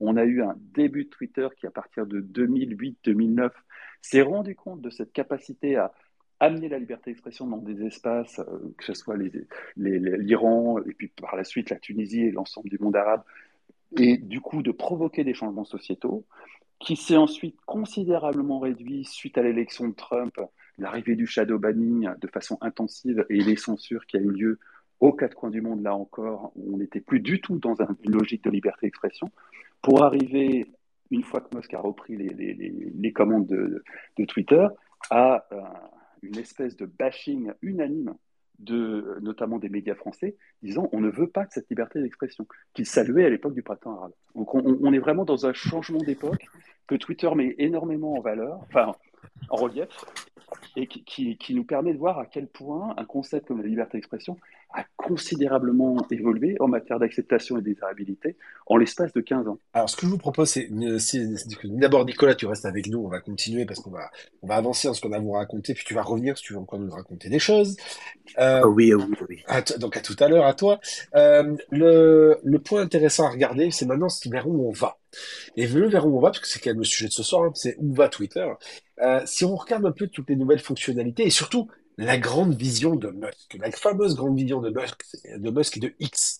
Et la vision de X, c'est quoi? Eh bien, il l'a dit d'ailleurs quand il est arrivé à la tête de Twitter, il a dit je veux faire de X une méga app. Euh, donc tout le monde a traduit ça à la WeChat. D'ailleurs, il n'a pas cité WeChat, donc est-ce que ce sera peut-être pas WeChat?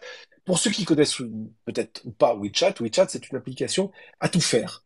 Euh, qui existe en Chine, euh, qui permet de payer, qui permet de faire euh, ses courses, qui permet de faire des recherches sur un Google local, qui permet d'échanger des messages, qui permet de faire une ribambelle de choses. Donc c'est vraiment un peu un service intégré, verticalisé, avec toute une série de choses possibles et imaginables dans le WeChat. Et si on recoupe l'idée initiale de, Musk, qui est celle d'utiliser X pour en faire des services bancaires, hein, je vous rappelle tout à l'heure de PayPal, L'idée donc de, de, de, nouveau ressucé euh, version de Twitter, c'est de se dire je vais faire de X une méga app dans lequel je vais euh, intégrer du, du bien sûr du, du, paiement, mais pas que. Euh, il appelle ça euh, Trusted Digital Town, donc une, une, on va dire un lieu de confiance, une ville de confiance digitale. C'est quand même assez intéressant les termes qui sont utilisés. Et si je cite la PDG de Twitter, donc Linda Yaccarino, euh, et que je, et je prends les tweets qu'elle a postés au moment où il y a le passage à X, voilà ce qu'elle nous dit.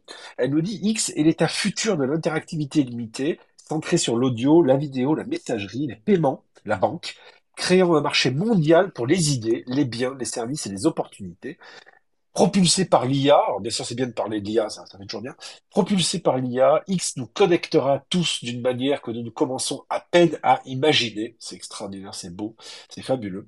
Euh, pendant des années, les fans et les critiques ont poussé Twitter à rêver plus grand, à innover plus rapidement et à réaliser son notre grand potentiel. X fera cela encore plus.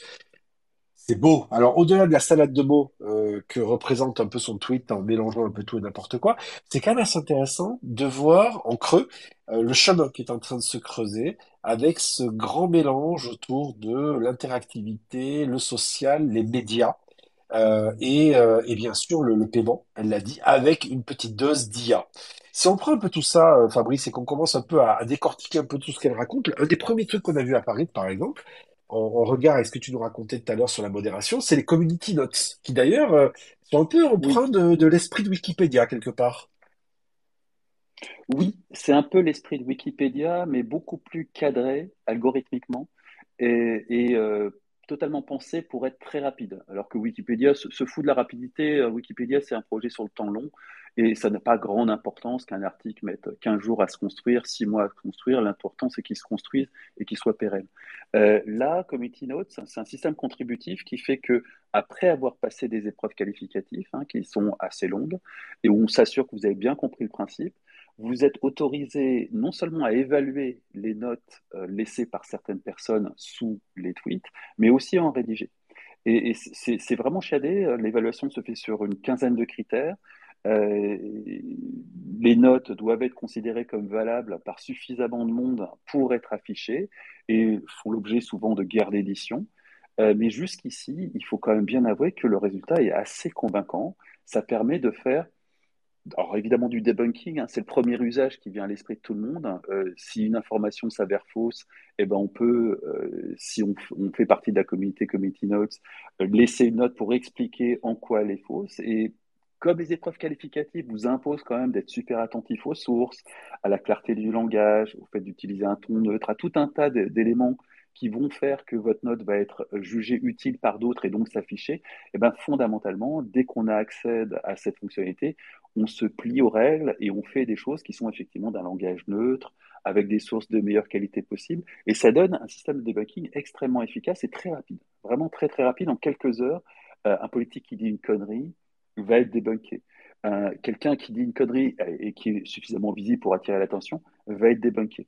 Mais on, peut tout à fait entrevoir d'autres usages qui, sont faits, qui pourraient être faits de, committee notes parce que fondamentalement, ça euh, consiste à ajouter une information à un tweet. Donc, ça peut être de la contextualisation, ça peut être de l'enregistrement, ça peut être de la mise en perspective, ça peut être une myriade de choses, mais fondamentalement, ça s'appelle du journalisme. Prendre une information brute, la corriger, bah, c'est le fact-checking hein, qui, aujourd'hui représente l'essentiel de ce qui fait d'huit dans le monde du fact-checking.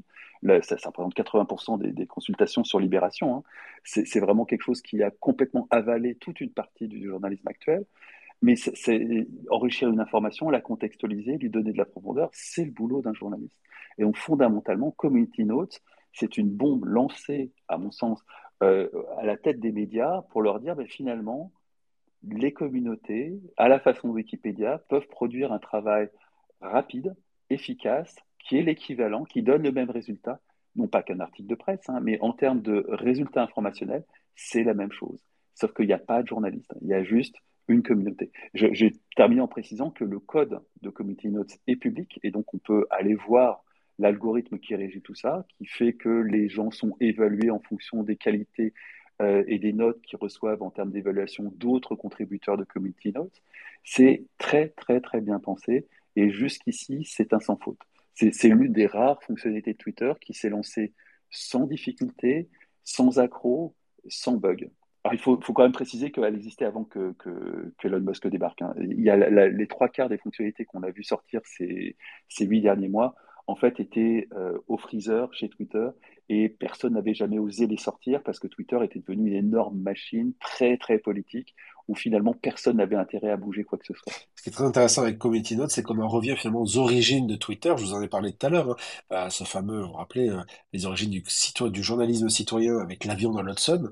Euh, eh bien, on en revient là ici avec cette logique de fact-checking qui à nouveau redonne la main à la communauté pour faire en sorte de continuer justement cette logique de d'information par le, par, le, par le peuple, tout au moins par la, par la communauté. Ça, c'est un, un, premier point qu'on voit dans les nouvelles fonctionnalités. Petite, J'ajoute juste un point, il a ouvert cette fonctionnalité non seulement sur son compte à lui, il aurait pu euh, échapper au truc, euh, mais il est régulièrement lui-même débunké. Euh, ça donne d'ailleurs souvent des community notes un peu rigolotes parce que quand il, il, tweet un même, clairement il y a des gens qui ne comprennent absolument pas cette sous-culture et qui du coup essayent de débunker ce qui est juste une blague qu'ils ne comprennent pas. Mais il a aussi ouvert cette fonctionnalité sur les publicités. Et ça a donné d'abord le départ de pas mal d'annonceurs, notamment des gros annonceurs. Samsung a claqué la porte de Twitter parce que euh, des committee notes avaient expliqué que la pub de Samsung était bidon parce que ci et ça. Ils l'ont très très mal prise, ont claqué la porte. Et il y a énormément, euh, typiquement, de, de publicités pour du dropshipping qui, euh, à la limite de l'arnaque, qui sont débunkées de cette façon-là, avec des messages d'avertissement, alors qui ne sont pas du debunking, mais qui très clairement précisent que, attention, c'est du dropshipping, et vous allez sans doute pouvoir trouver exactement la même chose pour beaucoup moins cher en allant directement sur Alibaba.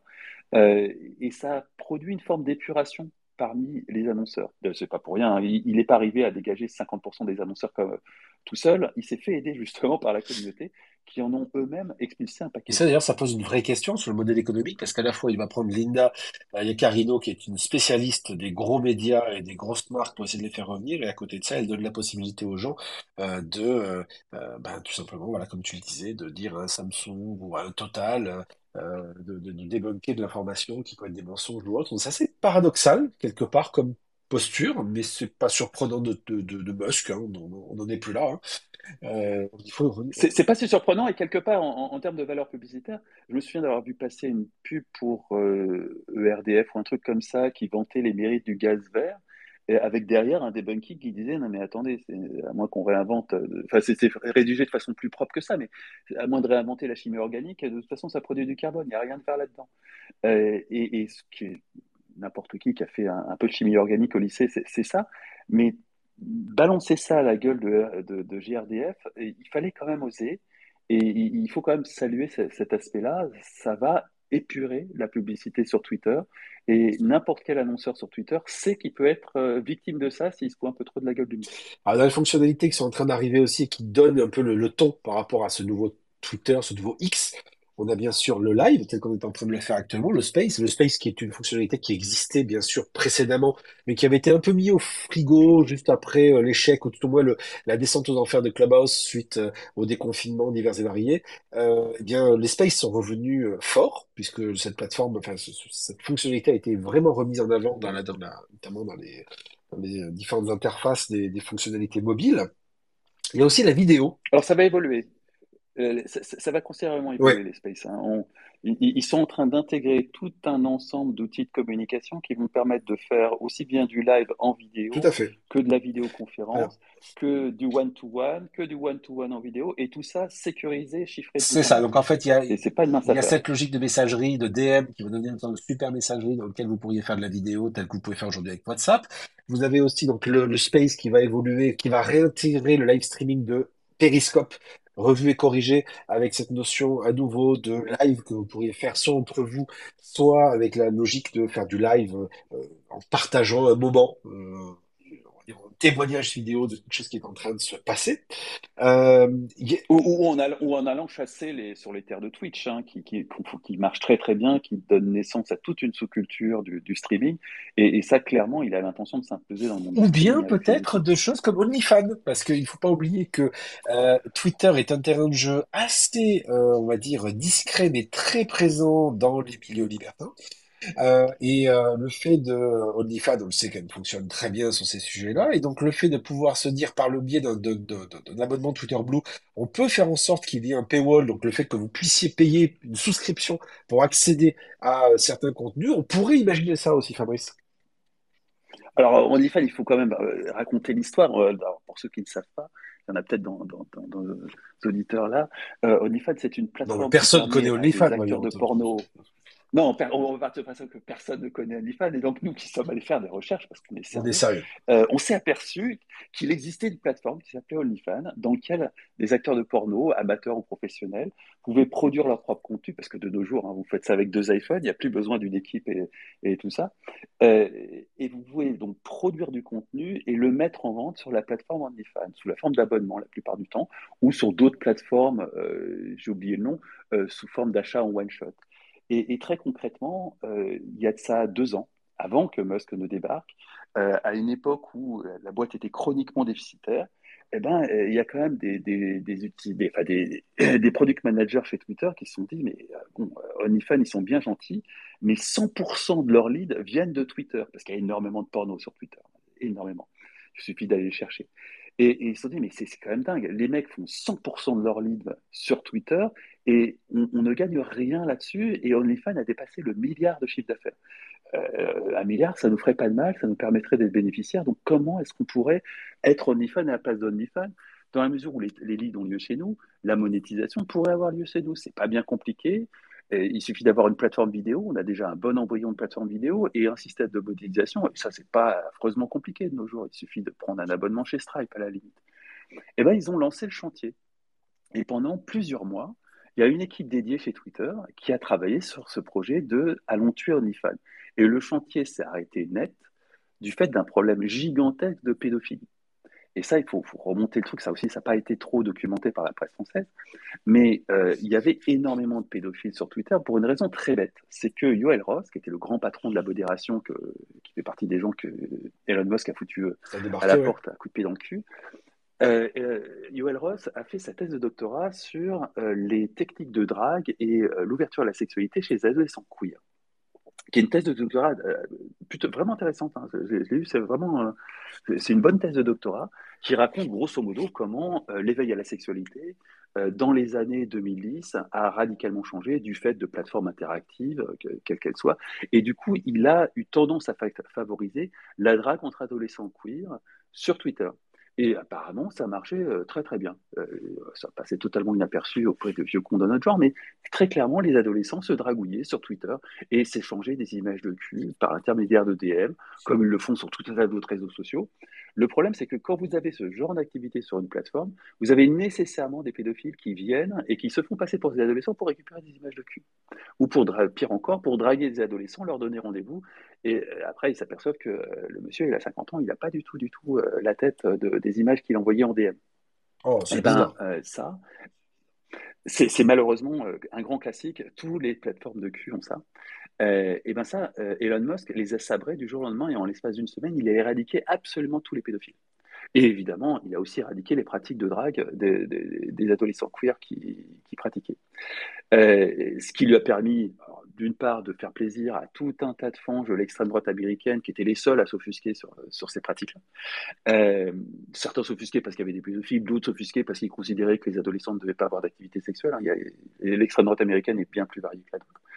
Euh, mais toujours est-il que Musk a éradiqué tout ce petit monde, essentiellement pour se lancer à l'assaut d'OnlyFans, parce qu'il y a vraiment plusieurs milliards de dollars de chiffre d'affaires à faire avec ça.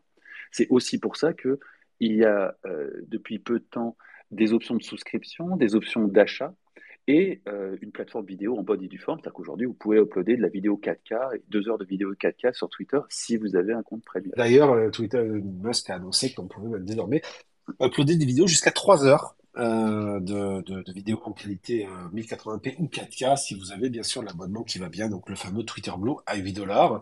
Donc véritablement, par ce biais-là, il, peut être amené à devenir une sorte de concurrent quelque part, peut-être pas de YouTube, mais quelque part une concurrent à la sauce euh, TikTok, de, avec des contenus plus courts, des contenus plus longs, et avec éventuellement une nécessité de payer pour pouvoir accéder à ces contenus, et bien sûr avec un renversement publicitaire qui ira, qui ira avec. Dans les annonces qui sont prévu qui montre un peu vers où la plateforme va aller. Il y a le fait d'avoir des, tweets plus longs, ça vous l'avez vu pour ceux qui euh, donc sur Twitter Blue, euh, vous avez la possibilité d'avoir des, posts qui sont beaucoup plus longs. Euh, il a annoncé que désormais l'objectif ce serait carrément de poster même des articles en entier, même des articles de presse si on veut. son objet étant de dire que vous pouvez faire du microblogging comme vous pouvez faire des longs articles de plusieurs pages. Il s'en fout. Euh, l'objectif est d'être une plateforme de multipublication. Donc véritablement, ça, c'est un vrai changement culturel dans la plateforme. Euh, on n'est plus du tout dans cette logique qui avait fait le sel de la plateforme, qui était cette logique de microblogging. On va véritablement devenir plutôt une plateforme de multiblogging. Euh, petit contenu, grand contenu, thread ou pas thread, dans tous les cas de figure il y aura la possibilité, en fonction du fait que vous ayez payé ou pas, d'avoir la capacité de pouvoir publier un peu ce que vous voulez, de la manière dont vous voulez la vidéo, la vidéoconférence, le stream, on vous en a déjà parlé tout à l'heure. Euh, et puis, il y a deux points qui sont assez intéressants, là, ou trois plutôt, euh, pour finir avant de vous donner la parole, parce que j'imagine que vous avez peut-être envie de me demander la parole. Il y a déjà quelques-uns qui, qui, sont, qui sont partants là-dessus. Euh, il y a la question, Fabrice, du, de la shadowban transparency. Donc, en gros, revoir la notion de shadowban euh, et, et faire en sorte que finalement celle-ci soit non pas cachée, comme sur Instagram, Facebook ou ailleurs, mais que celle-ci soit au contraire affichée. Alors, il faut quand même pondérer ça. Ça, a l'air d'être un grand acte généreux d'Elon Musk qui vise la transparence, tout ça, mais en pratique, c'est imposé par le BSA. Donc, ils n'ont pas vraiment le choix. Il pas le choix. Et il faut quand même rappeler qu'avant que Elon Musk euh, balance ses Twitter files et révèle au monde la réalité du Shadowban, tout le monde le pratiquait et tout le monde regardait ailleurs en regardant le DSA arriver. Le DSA, au passage, interdit la, euh, la modération algorithmique. Hein. Donc euh, le shadowban, euh, théoriquement, ça pose un problème avec le DSA. Et à défaut, le DSA impose des conditions de transparence et la possibilité de faire un recours. Et non seulement une transparence, mais une transparence qui va jusqu'à expliquer la raison de la sanction si sanction il y a. Donc en pratique, la réalité, c'est que Elon Musk interagit avec Thierry Breton bien avant les Twitter Files qui savait a priori très bien ce qu'il était en train de faire, qu'il a tendu un piège gigantesque à Facebook euh, et à Instagram, mais surtout à Facebook, parce que la, modération par les pairs, on peut envisager quelque chose de similaire sur Instagram, mais en aucun cas sur Facebook, parce que Facebook, c'est quand même un amoncellement d'espaces publics et semi-privés. Donc c'est beaucoup plus complexe de mettre en place une modération par les pairs dans cet espace-là que ça l'est sur Twitter, où tout est par défaut public. Euh, et c'est plus un, un, caillou jeté dans la chaussure de ses concurrents qu'autre chose, et qui va présenter de façon très opportuniste comme je suis le roi de la transparence, et désormais, en tout cas d'ici au 28 août, qui est la date de mise en application du DSA, euh, et ben vous aurez les raisons de votre shadow ban, comment vous êtes shadow banné, et la possibilité non seulement de comprendre pourquoi vous avez été shadow banné, pour éventuellement apporter une correction, mais aussi de faire appel. Euh, tout ça devrait être en place d'ici la fin du mois d'août. Ça sera peut-être un peu en retard, mais en tout cas, il, y a fort à parier qu'il sera bien en avance par rapport à ses petits concurrents.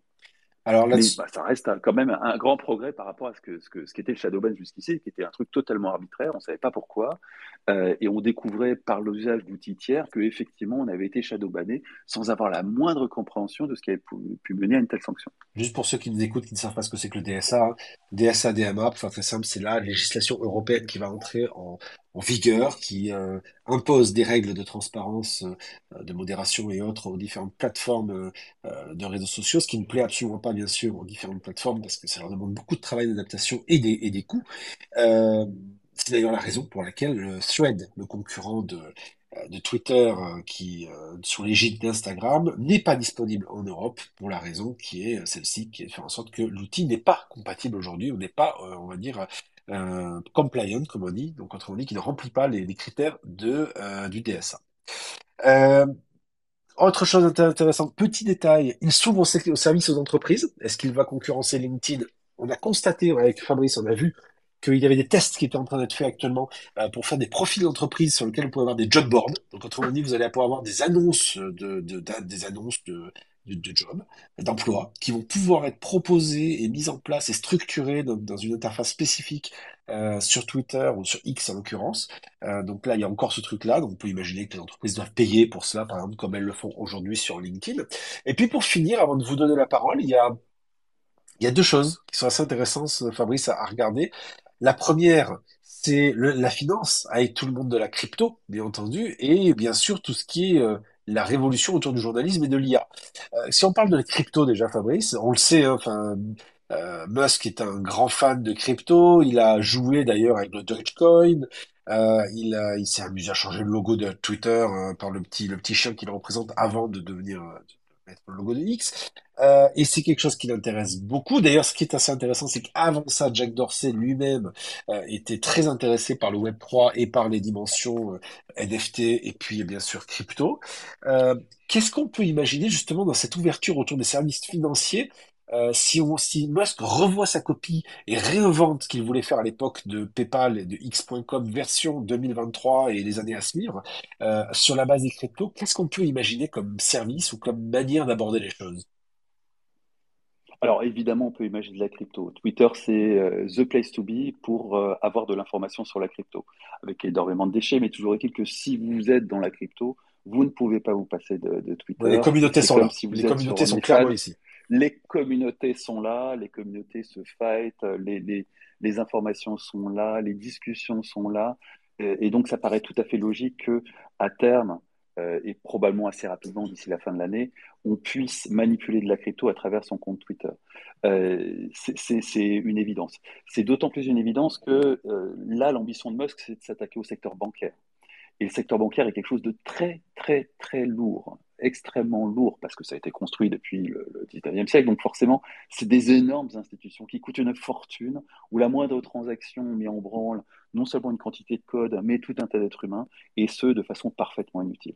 Euh, Musk, lui, il arrive, alors évidemment, il comprend très très bien le monde de la finance, hein, forcément, on a une fortune pareille, on est bien obligé, euh, mais surtout, il connaît très très bien le monde de la crypto, et il a bien vu le décalage qu'il y avait entre la finance traditionnelle et la finance décentralisée il se rend bien compte des économies d'échelle considérables qu'il y a à faire. Et des, des, gains qui peuvent être faits non seulement pour les plateformes qui vont le proposer, mais évidemment aussi pour les utilisateurs. Dans la finance traditionnelle, d'ailleurs, il y a un truc qui a un peu, mais qui n'a pas vraiment fonctionné, c'est le hashtag. C'est le principe du hashtag, mais on utilise le symbole dollar, et derrière, on va utiliser les lettres qui, euh, qui codent en fait euh, le nom de l'entreprise et de sa cotation. Ça, c'est déjà ah, mais ça marche super bien. qui peut très bien marcher dès maintenant ça, marche déjà dès maintenant, juste tu n'es pas un trader, donc tu ne l'utilises pas dans ton quotidien. Mais si tu passais ton temps à acheter des cryptoactifs et à vendre des cryptoactifs hein, et que ta vie était centrée autour de ça, tu passerais ton temps à utiliser ces, Et le principe de Trading Topics fonctionne aussi de la même manière pour donner une forme d'intérêt sur des cours, etc. Totalement. Et c'est, si tu es trader, c'est un outil qui est absolument essentiel. Que, qu'on buzz sur tel crypto ou tel crypto, c'est une information qui t'intéresse au premier plan. Donc, il faut, vraiment voir que dans l'esprit des, traders, je ne sais pas s'il y en a un parmi nous, mais euh, Twitter est vraiment l'alpha et l'oméga. C'est là où ça se passe. C'est comme un fil Reuters pour un, un Bloomberg pardon, pour, pour un, trader traditionnel, euh, c'est quelque chose d'absolument indispensable à la vie de tout trader. Alors le nouveau coche bleu, ça a donné lieu aussi à des petits cafouillages. On se souvient peut-être du faux compte Eli Lilly qui a annoncé que euh, euh, la, comment s'appelle, ah mince, le truc pour les diabétiques. Que la, la... Ouais, que, que la... Ah. L'insuline. L'insuline. Et le cours a chuté de 7 milliards. Oui, c'était fantastique comme opération de, militantisme activiste. Il y a, pour, pour, raconter l'histoire, il y a des militants qui ont acheté une pastille bleue sur un compte qui se faisait passer pour Eli Lilly, qui est un, énorme laboratoire pharmaceutique, et qui ont annoncé sur le territoire américain où l'insuline coûte une blinde, mais vraiment une blinde. C'est l'ordre de 7 à 10 fois euh, le prix qu'on trouve en Europe. Hein. Ah bah, facilement 10 fois le prix qu'on trouve en, Europe et donc peut-être 20 fois le prix qu'on trouve en France. Et ils ont annoncé que désormais, ça serait gratuit. Tout le monde y a cru parce qu'il y avait cette pastille bleue. Le cours de, les, investisseurs aussi y ont cru et du coup ont vendu en masse l'action Lily qui a perdu 7 milliards et qui ne les a pas vraiment retrouvés.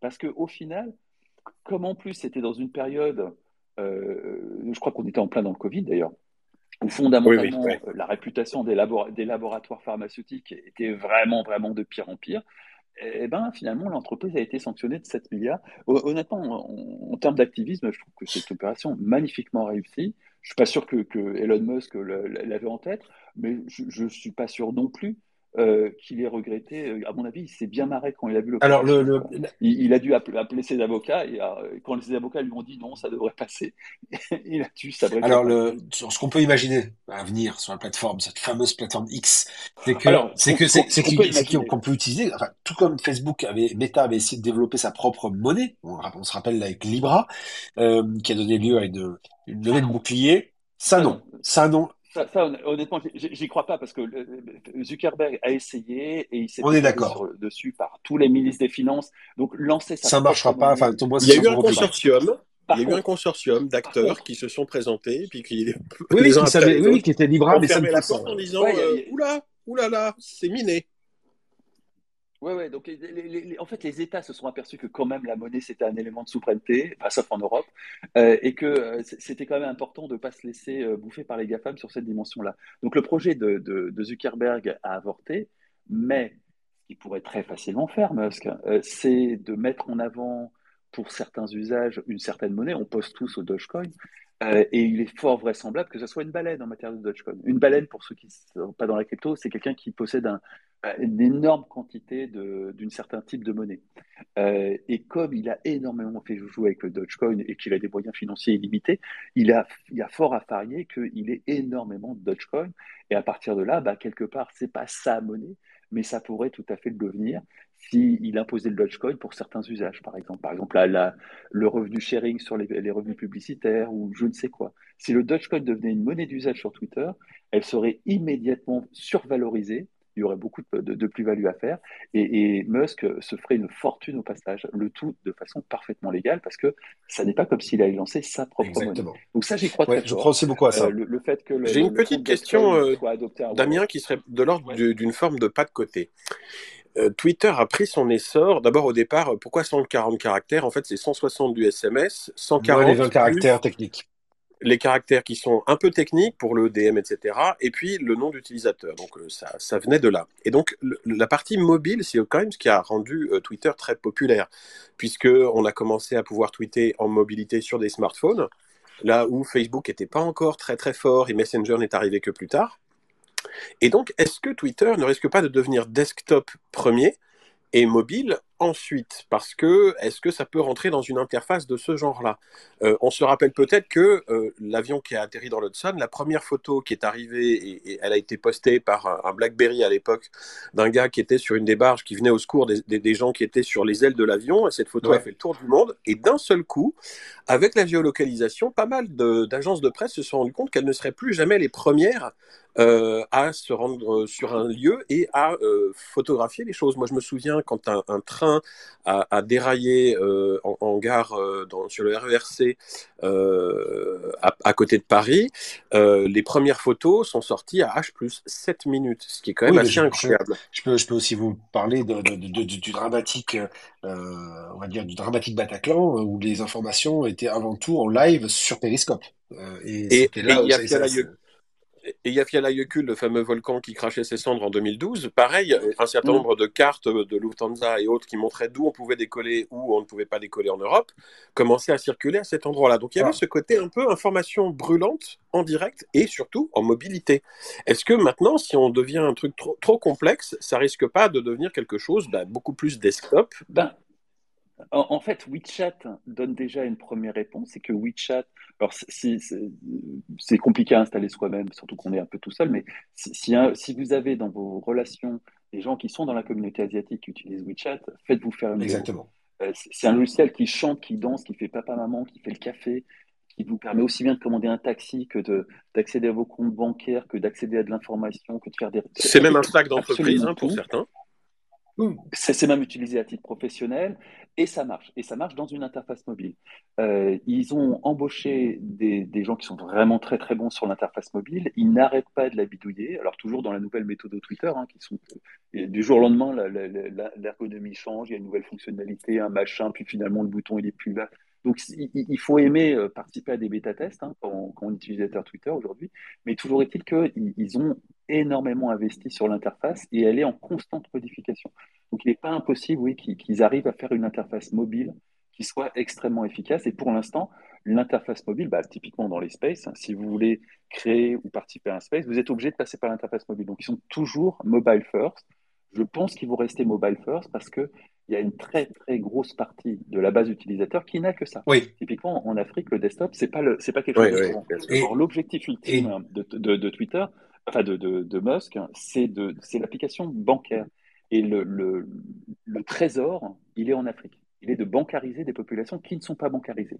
S'il arrive à faire ça, il transformera Twitter dans la plus grosse banque de guichets de la planète, et là, ça vaudra d'un trilliard de dollars sans problème. C'est le grand pari financier. Et tu le vois d'ailleurs, euh, Nicolas, euh, aujourd'hui, Space, par exemple, sur lequel nous sommes actuellement, euh, X-Space ou SpaceX, je ne sais pas, euh, eh bien, et les fonctionnalités avancées sont uniquement disponibles via application mobile et pas, et pas desktop. Alors ça tombe bien, parce que on a commencé à papoter tous ensemble. Donc, si vous avez envie de venir discuter, nous poser des questions, échanger tous ensemble, allons-y. Peut-être des journalistes parmi nous. Il y a des politiques, je sais, parmi nous. J'en vois. Et oui, nous euh, avons un truc gris, euh, une sorte d'autre seniorité, hein, seniorité, pardon.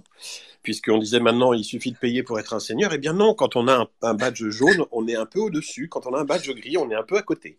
Alors peut-être qu'Eric Botrel voudra se, se, joindre à nous. Il y, a, il y a Causerie Populaire qui a demandé, donc on va on va lui donner l'accès pour euh, immédiatement l'accueillir, le temps que ça se connecte.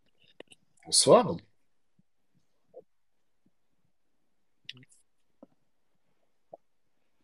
Euh, je suis tout surpris qu'on me donne tout de suite la parole comme ça. Euh, non, non, c'était juste pour une remarque rapide, parce que quand vous avez commencé à citer les premiers événements de Twitter, euh, bon, le, l'avion qui atterrit dans le Hudson et tout ça, et, tous les événements de Twitter, ça faisait un peu euh, des gens qui, comme, qui discutaient à, un deuil des, souvenirs qu'ils avaient d'un d'un ancien, euh, d'un vieux camarade qu'ils avaient quitté, quoi. Donc, du coup, un peu ma question, c'est, euh, enfin, j'entends bien toute votre discussion sur euh, sur Twitter, mais pour moi, Twitter, c'était c'était la fameuse baleine qui était construite par. J'avais écrit un article là-dessus euh, euh, Twitter est mort, vive Twitter, un truc comme ça, mais en mettant genre un copyright pour le deuxième Twitter au moment où ils ont été mis euh, en bourse, ce qui était pas une grande réussite, mais bon. Et en fait, euh, à l'époque, il y avait quand même cette solidarité dans la Silicon Valley pour faire vivre Twitter et, et qu'il y avait quelque chose de, très, très, enfin, il y avait un attachement presque affectif à, un réseau social, ce qui avait, euh, ce qui était très, très nouveau pour l'époque, quoi. Bon, c'est 2006, 2000, voilà, c'est 2006, 2010. Et donc, euh, je voulais savoir un peu si vous pensez que ça pourra continuer à être euh, ou c'est c'est fini quoi. C'est cette époque d'un Twitter où euh, un kidam avec une photo pourrait devenir hyper hyper célèbre comme ça du jour au lendemain. Ah non, plus que jamais, plus que jamais. on est toujours dans le monde du breaking news.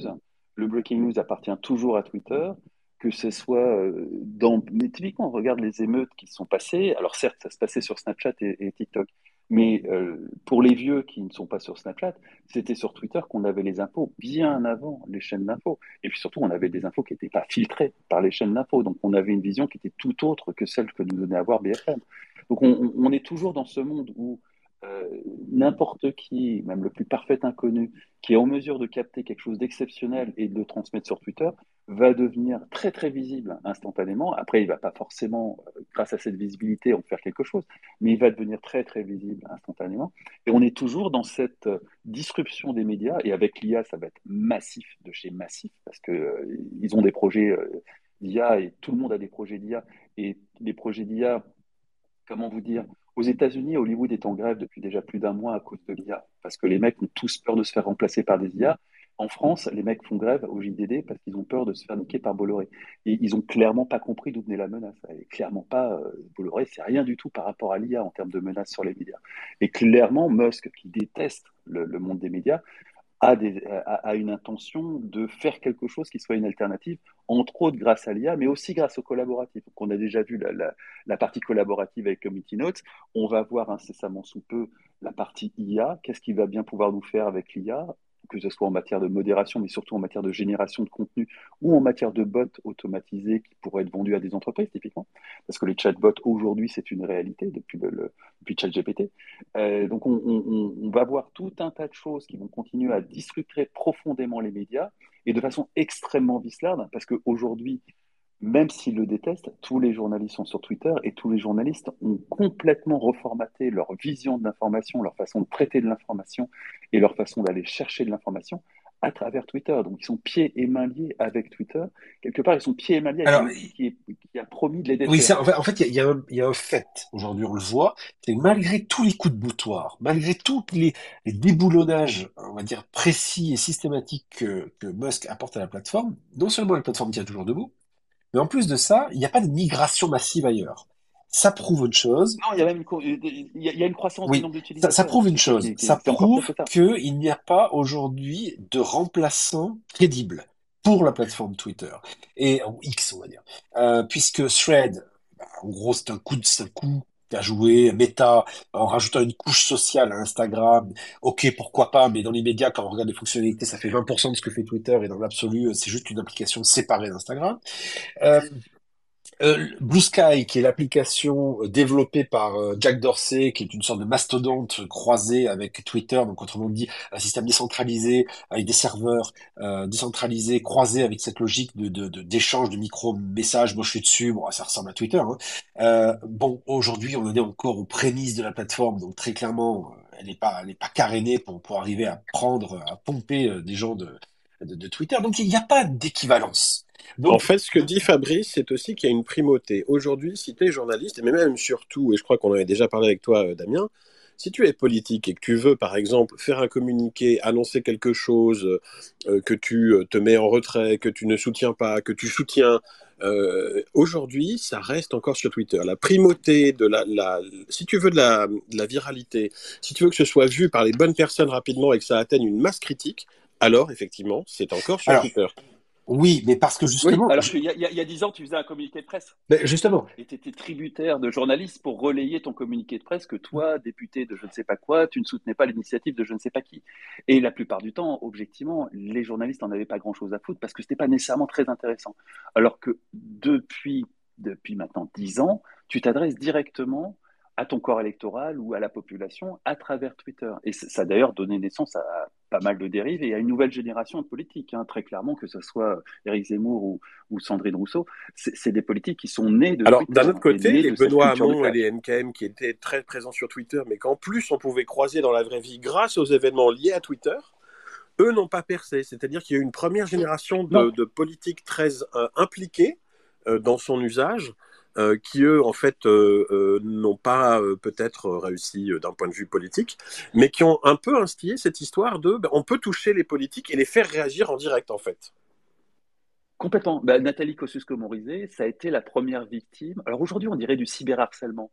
À l'époque, on, appelait ça manifestation. Je ne sais pas si tu te souviens, Nicolas et, Damien, parce qu'on a, je crois, tous participé à ça, où on a foutu la pression à Nathalie Kosciusko-Morizet. Et vraiment, aujourd'hui, ça s'appellerait du cyberharcèlement. Euh, heureusement, elle, avait beaucoup d'humour et, et euh, qui plus on la connaissait, donc ça s'est très bien passé. Mais c'était la, première... Euh, démonstration in vivo qu'on pouvait interpeller un ministre et on pouvait euh, du coup obtenir un rendez-vous et discuter avec une ministre en organisant une manifestation. Quitte à ce qu'il en ressort Après, même vraiment des choses très concrètes. La bataille anti-Adopi était peut-être un des trucs. Tout à fait. Complètement. Tout à fait. Non, mais on est tout à fait d'accord là-dessus. Et pour donc, pour, pour, on va dire, finir de, de répondre à, à causerie, c'est qu'en fait, euh, c'est la qualité, on va dire, des gens qui sont présents sur Twitter, notamment les politiques et les journalistes et les communicants et les PDG aussi, euh, qui font que euh, il y a une composition unique euh, des, des, personnes qui sont présentes ici qui font que, euh, plus ce que tu as dit tout à l'heure, Fabrice, des micro-communautés un peu cachées, Web3, euh, etc., qui font que c'est là où ça se passe, toujours pour l'instant. Il n'y a pas d'autre endroit où ça peut se passer. Et donc, vous savez, en économie, il y a ce qu'on appelle l'élasticité prix. L'élasticité prix, en gros, c'est combien vous augmentez, on va dire, le prix sans que la consommation ne chute. Vous savez, l'exemple typique, c'est le paquet de cigarettes. En gros, vous augmentez le prix, mais euh, en gros, euh, les gens qui arrêtent euh, de fumer sont moindres vis-à-vis de ceux qui sont prêts à encaisser la dépense pour pouvoir continuer à fumer leur paquet de clopes. Mais c'est un peu pareil. Aujourd'hui, l'élasticité prix, on va dire quelque part, de, de, l'élasticité usage de Twitter, elle est très forte. Donc autrement dit, dernier exemple en date, Xavier Niel par exemple avait été interpellé sur le forfait roaming à l'étranger. Euh, sur Twitter, il est interpellé et il répond la semaine dernière sur Twitter Eh bien, écoute, on passe de 25 gigas à 35 gigas. Et quelqu'un lui, l'interroge, mais du genre Mais moi, je suis déjà à l'étranger, ça prend effet quand? Il dit Bah, maintenant. Ça, Alors, typique. Avec une caractéristique concernant euh, typiquement euh, euh, Xavier Niel, c'est à l'instar de Elon Musk, ce sont des gens qui sont issus de la culture numérique, de la culture web, de la culture du troll, et donc ce sont des gens qui connaissent très bien ces outils, et c'est pour ça aussi qu'ils sont là et qu'ils interagissent de cette, de cette manière-là. Est-ce qu'il y a d'autres questions? Et c'est du reste ce qui fait la, spécificité de, cette nouvelle génération de politiques. Hein, je vais ressortir Sandrine Rousseau et, et Éric Zemmour, qui sont eux aussi nés de cette culture du clash propre à Twitter. Et ce qui explique aussi leur succès, leur, survisibilité médiatique par rapport à leur relatif insuccès dans les urnes.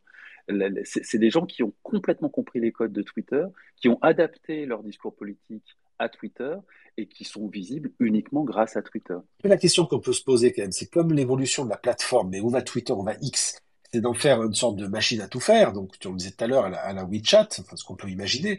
Euh, est-ce que ce qui faisait la spécificité de Twitter, parce que la force de Twitter, c'était un, outil qui finalement avait une proposition de valeur unique?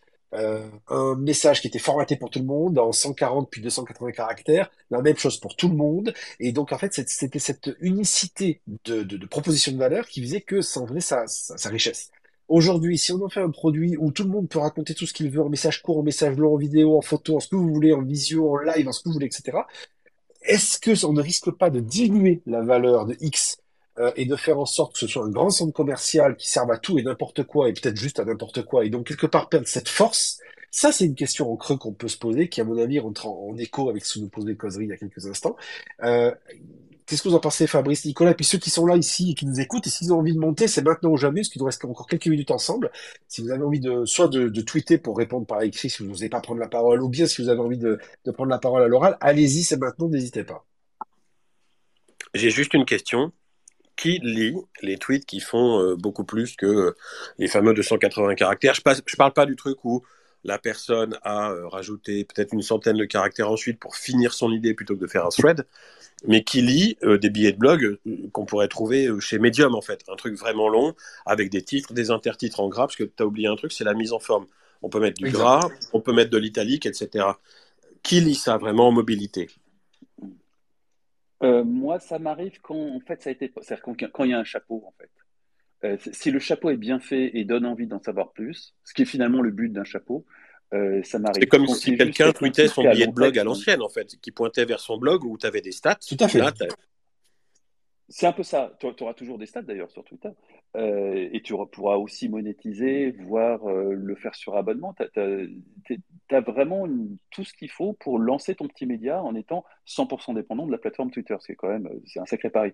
Mais malgré tout, on peut tout à fait imaginer demain qu'un journal publie l'intégralité de ses contenus sur Twitter, formaté comme il se doit, et euh, vendre ça par abonnement pour 5, 5 dollars par mois et, et en récupère une large partie. C'est totalement jouable on va voir qui va se lancer dans ce genre d'aventure, hein, parce qu'il faut quand même. Euh, c'est quand même un sacré pari vu le bordel euh, actuel de Twitter. Mais en tout cas, petit à petit, on a une plateforme, un véritable CMS qui est à disposition des créateurs de contenu. On peut rendre un, petit hein. hommage à Emmanuel Deneuve qui avait créé Flash Tweet, qui tous les matins tweet 10 actualités liées à la nouvelle aux nouvelles technologies et qui vraiment a créé un momentum et une, une forme de média. Mais pour l'instant, à ma connaissance, c'est un peu la seule. Peut-être que d'autres naîtront. Alors, je, Alors, à ce sujet, et, il faut souligner le rôle que va avoir l'intelligence artificielle. Il faut savoir qu'en ce moment, Google fait le tour de toutes les rédactions françaises avec un outil qui permet de remplacer les journalistes. C'est-à-dire que vraiment, le, deal que fait Google aujourd'hui, c'est débarrassez-vous des journalistes. On a un outil qui, branché au cul de sources d'alimentation en contenu, c'est-à-dire un fil Reuters, un fil AFP, un, un fil Bloomberg, à partir de là, peut vous pondre un magazine en entier. Et ça marche très, très bien. Donc on, a une vraie. Le New York Times et le Washington Post, euh, maintenant, non, non, non, pas, que, pas que, pas que, ils, sont, en train, ils, sont en train, ils sont en train de tourner dans les différentes rédactions. Ça, arrive en France et ça va arriver dans le monde entier. C'est des outils qui sont par nature multilingues. Donc ça arrive dans le monde entier et on va voir arriver dans les années qui viennent, si ce n'est les mois, une quantité de propositions de médias alternatifs alors qu'ils seront rien d'original parce qu'ils seront nécessairement dépendants des sources sur lesquelles ils sont branchés. Et pour l'instant, ce qu'on imagine comme source, évidemment, c'est pas les journaux traditionnels hein, qui vont pas se faire phagocyter aussi bêtement, mais typiquement les fils d'information. Euh, qui soient en français, en anglais, peu importe, le passage d'une langue à l'autre ne pose aucun souci. Ce qui fait qu'on peut tout à fait imaginer demain, pour un dollar par mois, parce que économiquement, ça sera tout à fait jouable, souscrire à un fil d'information de très grande qualité qui produise des centaines d'articles chaque jour, qui soient correctement balisés de façon à pouvoir s'y repérer et qui remplace l'essentiel de la presse. Tout ce qui n'est pas une investigation poussée, qui est juste euh, il s'est passé un chien écrasé quelque part, ou euh, tel homme politique a dit ça, ou il s'est passé tel truc, tout ça peut être remplacé par une intelligence artificielle. Ça représente 80% des contenus. Je suis d'accord, mais dans les rédactions, il y avait déjà le bâtonnage qui avait été automatisé. Il y a déjà des choses qui existent. Oui, tout à fait. Mais là, on il n'avait pas été automatisé. Il avait été industrialisé avec les, fameux. Euh, euh, c'était quoi les C'était pas les travailleurs du clic, c'était les forçats de l'info. Les forçats de l'info. Euh, je sais plus qui avait trouvé cette expression. Mais le, fait les, les, mais ça consistait à prendre des gens payés au lance-pierre pour leur faire écrire le plus rapidement possible des articles de presse truffés de mots-clés pour être bien référencés. Et petit à petit, ça représentait l'essentiel des contenus publiés par les sites d'information. C'est clair qu'une plateforme des, éditeurs comme Reworld n'attendent que ça. Euh, ce qui est très clair, c'est que aujourd'hui, Google le présente comme un outil d'additionnel, d'aide au journalisme. En creux, l'idée, c'est de dire, vous pouvez virer deux tiers de vos rédactions, euh, vous gardez un tiers de journalistes qui feront vraiment de l'investigation, et puis le reste, euh, vous le branchez à des sources. Euh, prenons un exemple très simple. Le Monde avait expérimenté ça, non pas la dernière présidentielle, mais la précédente, en, en utilisant un outil qui permettait, alors c'était pas de l'IA, mais c'était déjà un outil qui permettait d'automatiser de la production de contenu en branchant euh, euh, aux résultats donnés par le ministère de l'Intérieur euh, des élections, eh bien ils étaient capables de publier à la demande des articles qui permettaient de dire ben, dans le petit village X, eh bien, vous, les résultats de vote ont été un tel. Et donc, comme on était sur les données officielles données par le ministère de, l'Intérieur, ben, après, il suffisait juste d'habiller ça par des phrases et c'était plié. Euh, donc euh, très clairement, on, a, on va vers cette, vers cette, cette direction-là. Donc on va voir ce que ça va donner. Je, reviens à ma question quand même que je vous ai posée à toutes et tous. C'est est-ce que vous pensez qu'en devenant un outil euh, qui que voudrais Musk, qui est une sorte de plateforme à tout faire, hein, si je reprends le, le, le, statement, enfin le tweet qu'a fait d'ailleurs la, la, CEO de, de, de Twitter, un, un, outil à tout faire, est-ce que vous pensez que euh, Twitter risque d'élargir sa base ou au contraire risque de se diluer par rapport à sa proposition unique de valeur qui était de dire des formats courts avec des gens où tout le monde est là tout le monde se parle, les politiques sont là, les, tous les gens qui comptent sont là finalement, et, euh, et tout le monde se parle gentiment dans un énorme brouhaha et forum euh, à, à, ciel ouvert. Est-ce que vous pensez qu'en ouvrant les fonctionnalités de la plateforme, on risque de perdre cette, ce sel euh, et donc cette, cette valeur qui est intrinsèque de la plateforme? Bah, Quelque part, c'est la marque Twitter qu'on va perdre. Ça y est. Ah, le fait que ça s'appelle X. C'est peut-être quelque part pas si con que ça comme mouvement de, de, de, de la part de Musk. C'est-à-dire avant même que la marque se délite par une espèce de dilution de son sens, il l'a tué. Et maintenant, il redémarre sur une nouvelle marque qui, tout aussi bidon soit-elle, n'est pas chargée de quoi que ce soit. Donc, on ne sait pas très bien. Il y a un truc aussi, c'est que Facebook. Facebook avait fait un choix il y a quelques années qui était l'apification, c'est-à-dire un outil, une application. Il y a WhatsApp, il y a Instagram, il y a Messenger, il y a Facebook, euh, il y avait Hyperloop, euh, et donc effectivement, au bout d'un moment, euh, quand on est sur une app, on n'est pas sur les autres. Le fait de tout centraliser a pas mal d'avantages. Donc effectivement, sous réserve de faire des interfaces qui plaisent à davantage de monde et qui permettent de, de on risque d'avoir peut-être des silos avec des gens qui soient dans la partie conversation, des gens qui seront dans la partie diffusion, des gens qui seront, enfin voilà, ça, ça peut aussi être la Everything App, mais qui fonctionnerait par silo selon les publics.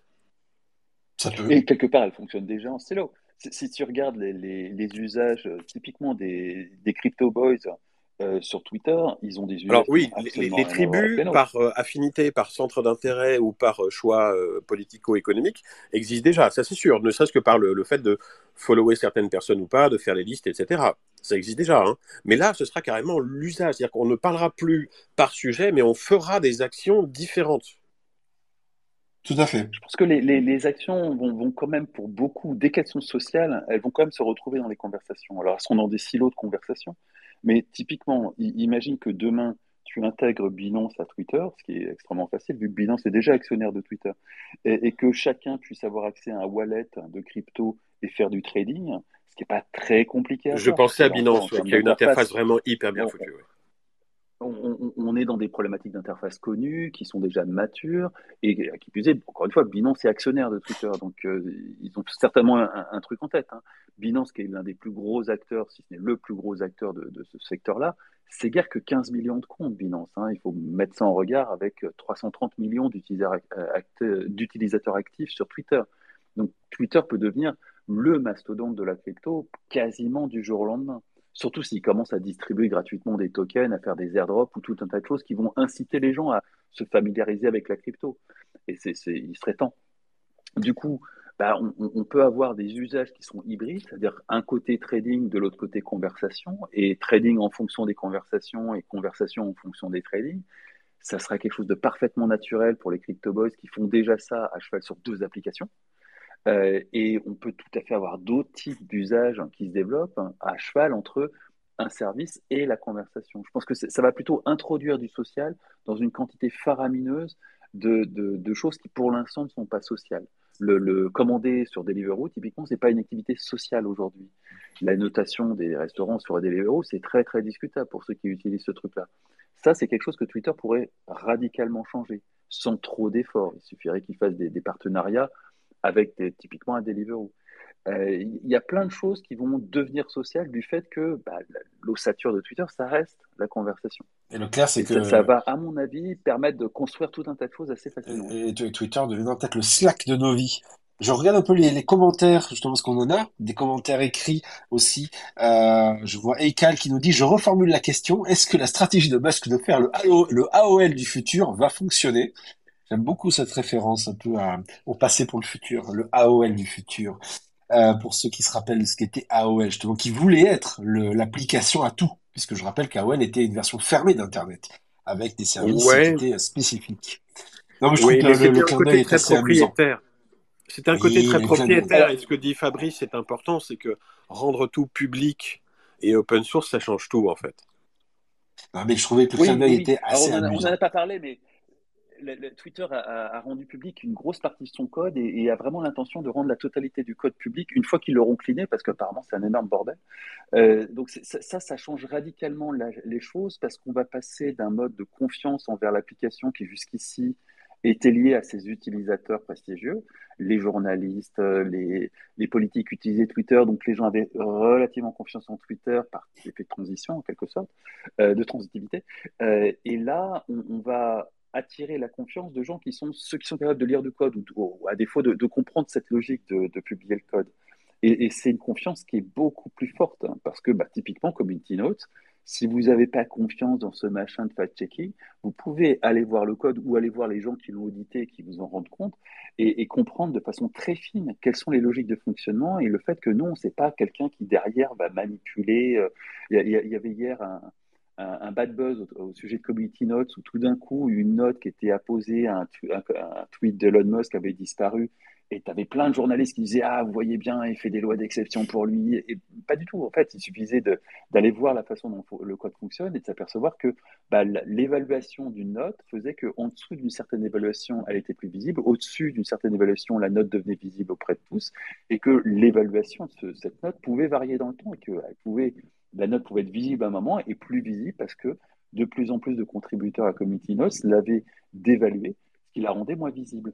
Et tout ça est transparent comme le clair, vu que le code est public. Ça a l'air de rien, mais non seulement c'est quelque chose de fondamental, en tout cas dans le monde de l'IT, c'est absolument fondamental, mais c'est parfaitement cohérent avec Elon Musk, qui a déjà publié et, versé dans le domaine public bon nombre de brevets autour de Tesla. Donc c'est, c'est pas une lubie du Gus, il a toujours eu cette vision des choses, et il est dans la continuité d'une vision des choses qui est de rendre euh, le code un bien public pour le bien public. Il y a plein de, brevets Tesla qui sont des biens publics que tout le monde peut utiliser. Alors, je continue quand même à avoir nos différents éléments de réponse aussi. C'est intéressant. J'ai euh, plusieurs personnes qui nous écoutent, qui nous pointent du doigt. Ça Sabrina K, qui me pointe du doigt une information qui est sortie aujourd'hui, ce soir, euh, il y a quelques minutes, à 20h21. Donc, vous voyez, euh, c'est de, une information super chaude. Il y a 27 minutes, euh, le compte officiel de X qui nous annonce que le revenu sharing des publicités est maintenant disponible pour les créateurs de contenu. Donc, autrement dit, il peut y avoir de la monétisation ouais. qui peut se faire et du partage. C'est très discutable, hein, parce que objectivement, les conditions pour accéder au revenu sharing, je crois que c'est un million de tweets sur trois mois, un, million de vues sur trois mois, quelque chose comme ça. Donc c'est vraiment pas à la portée de tout le monde. Certes, mais c'est vraiment quelque chose d'intéressant pour des très gros comptes, le revenu sharing. Ouais, mais ça peut être un moyen de faire venir les créateurs de contenu qui, euh, qui, ont, euh, qui ont des, euh, on va dire une, une, une, audience spécifique et essayer de les, de les, de les, de les incentiver. J'ai aussi Fanny Sontag qui nous dit qu'elle lit souvent les threads et qu'elle trouve ça intéressant euh, et que si après elle aime bien aller sur internet, sur les sites web, chercher et faire plus de recherches. Euh, et puis euh, Eikal qui nous dit que simplement si on rebrande Twitter en X, bah, simplement parce que voilà, on a répondu Twitter, ou plutôt Musk est en train de faire pivoter la boîte. Je, vais peut-être finir parce que le temps file et euh, il y a une question qui nous est posée par Coconut qui nous dit est-ce que le vrai problème n'est pas que les références en matière d'information soient gérées par des entreprises privées et donc non légitimes en termes de démocratie? J'imagine en creux qu'il nous parle des fameuses familles ah. et, autres, et autres milliardaires qui tiendraient les médias euh, les médias entre leurs mains. Je rappelle quand même les récurrentes, puisqu'à l'époque. Euh... C'est une excellente. Non, mais c'est une bonne question, mais je, je, je rappelle quand même qu'à l'époque, enfin, pour une époque peut-être certainement pas connue, euh, déjà on parlait de, de papi, du papivore R100 qui tenait plusieurs médias en France papier. Il y a toujours eu, de toutes les manières, une cohésion moins en France, une connivence très forte de certains milliardaires avec des, des, des, des médias. Ce qui est assez amusant quand même, c'est de voir que à la fois on, on, se plaint de ça, et puis à côté de ça, on se plaint des médias publics en disant qu'ils sont vendus, qu'ils sont vendus à l'État. Euh, compliqué tout ça quand même. Qu'est-ce que tu en penses, Fabrice? Ben, il, y a, il y, a, plusieurs aspects. D'abord, euh, Twitter n'est pas un média. Exact.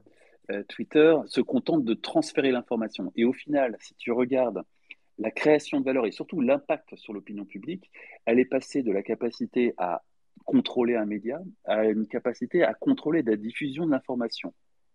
Parce qu'au final, euh, bah, il y a un, blog que la plupart d'entre nous euh, connaissons, on, on, a entendu parler, qui s'appelle euh, F de souche, qui est juste une revue de presse. Alors c'est le blog le plus important de, l'extrême droite française, euh, qui existe depuis plus de dix ans. Et, et très concrètement, ça n'est qu'une revue de presse. C'est-à-dire que c'est des gens qui se contentent d'aller choper à droite, à gauche, dans de la presse traditionnelle mainstream, des informations qui nourrissent leur point de vue et de les accumuler en un endroit centralisé. Et du coup, de les rediffuser sur un public gigantesque. Ils ont quelque chose comme 10 millions de, visiteurs euh, de, visiteurs mensuels. mais ils ne produisent pas d'informations. Ils ont juste compris avant tout le monde que l'enjeu pour impacter l'opinion publique, c'était de contrôler la diffusion de l'information et non pas la création de l'information. Et ça, Twitter aujourd'hui contrôle totalement ça, en particulier dans le monde du journalisme. Contrôle total. Ils l'ont truqué d'ailleurs, les, Twitter Files montrent à quel point ça a été largement truqué pour influencer les médias. Mais toujours est-il que Musk aujourd'hui a les mains sur cette gigantesque machine à contrôler la diffusion d'informations. Il me semble que c'est la partie euh, émergée de l'iceberg pour F de souche, parce que après, quand on se connecte et qu'on crée un compte et qu'on voit les commentaires, euh, c'est vraiment un appât, parce que après, derrière, euh, il, il recrute, quoi. Oui, oui, bien sûr. Ah, c'est une machine, c'est une machine à, recruter pour le Front National, pas pour le Front National, mais c'est une machine. Et je voulais ce qui est intéressant, c'est qu'ils recrutent avec des contenus qui ne produisent pas et qui vont aller choper chez l'idée. C'est ça. Et ça, c'est d'une économie d'un point de vue par rapport à, euh, on parlait d'Ersan, mais euh, par rapport à Bolloré, qui grosso modo a à peu près les mêmes intentions, euh, c'est un million de fois plus économique que les, investissements de Bolloré. ça, tient du génie d'un point de vue modèle économique. Et peut-être même que demain, avec l'IA, on pourra arriver à générer des articles, les scraper arriver à les reconstruire. Alors, l'IA va changer radicalement les choses parce que l'IA va, abaisser à quasiment zéro le coût de production d'un article de presse. tout d'un coup, l'économie des médias va changer de façon radicale, absolument radicale. Euh, et ça, ça va arriver, mais vraiment dans les mois et les années qui viennent. Mais on n'en est pas encore là. On, en est à cette première étape de déconstruction par la technologie des médias traditionnels qui a consisté à transférer la capacité d'influence de la création de contenu vers la distribution des contenus. Et pour revenir à la question initiale qui est est-ce que c'est pas un peu flippant de voir des, multimilliardaires, euh, qui plus est étrangers, contrôle, avoir autant de pouvoir dans les mains? Bah, Quelque part, euh, Musk est aussi paradoxal que ça puisse paraître, euh, l'un des moins flippants dans la mesure où il fait ça de façon transparente sur du code qui est public et publié, avec des, règles de modération qui sont là aussi publiques et publiées et visibles de tous. Alors ça, fait une transition très brutale entre l'ancienne modération de Twitter, la nouvelle modération de Twitter, parce que l'ancienne modération de Twitter, elle était centralisée, décidée non pas par un, petit carton de dirigeant, hein, c'était beaucoup plus diffus dans l'entreprise au, sens large, mais c'était quand même décidé par 6000 personnes dans la Silicon Valley, qui étaient dans une uniformité idéologique totale et qui imposaient au reste de la planète leur vue sur ce qui était permis de dire, ce qui n'était pas permis de dire, ce qui allait être euh, euh, censuré, ce qui n'allait pas être censuré. Là, tout d'un coup, c'est euh, tout le monde modère tout le monde.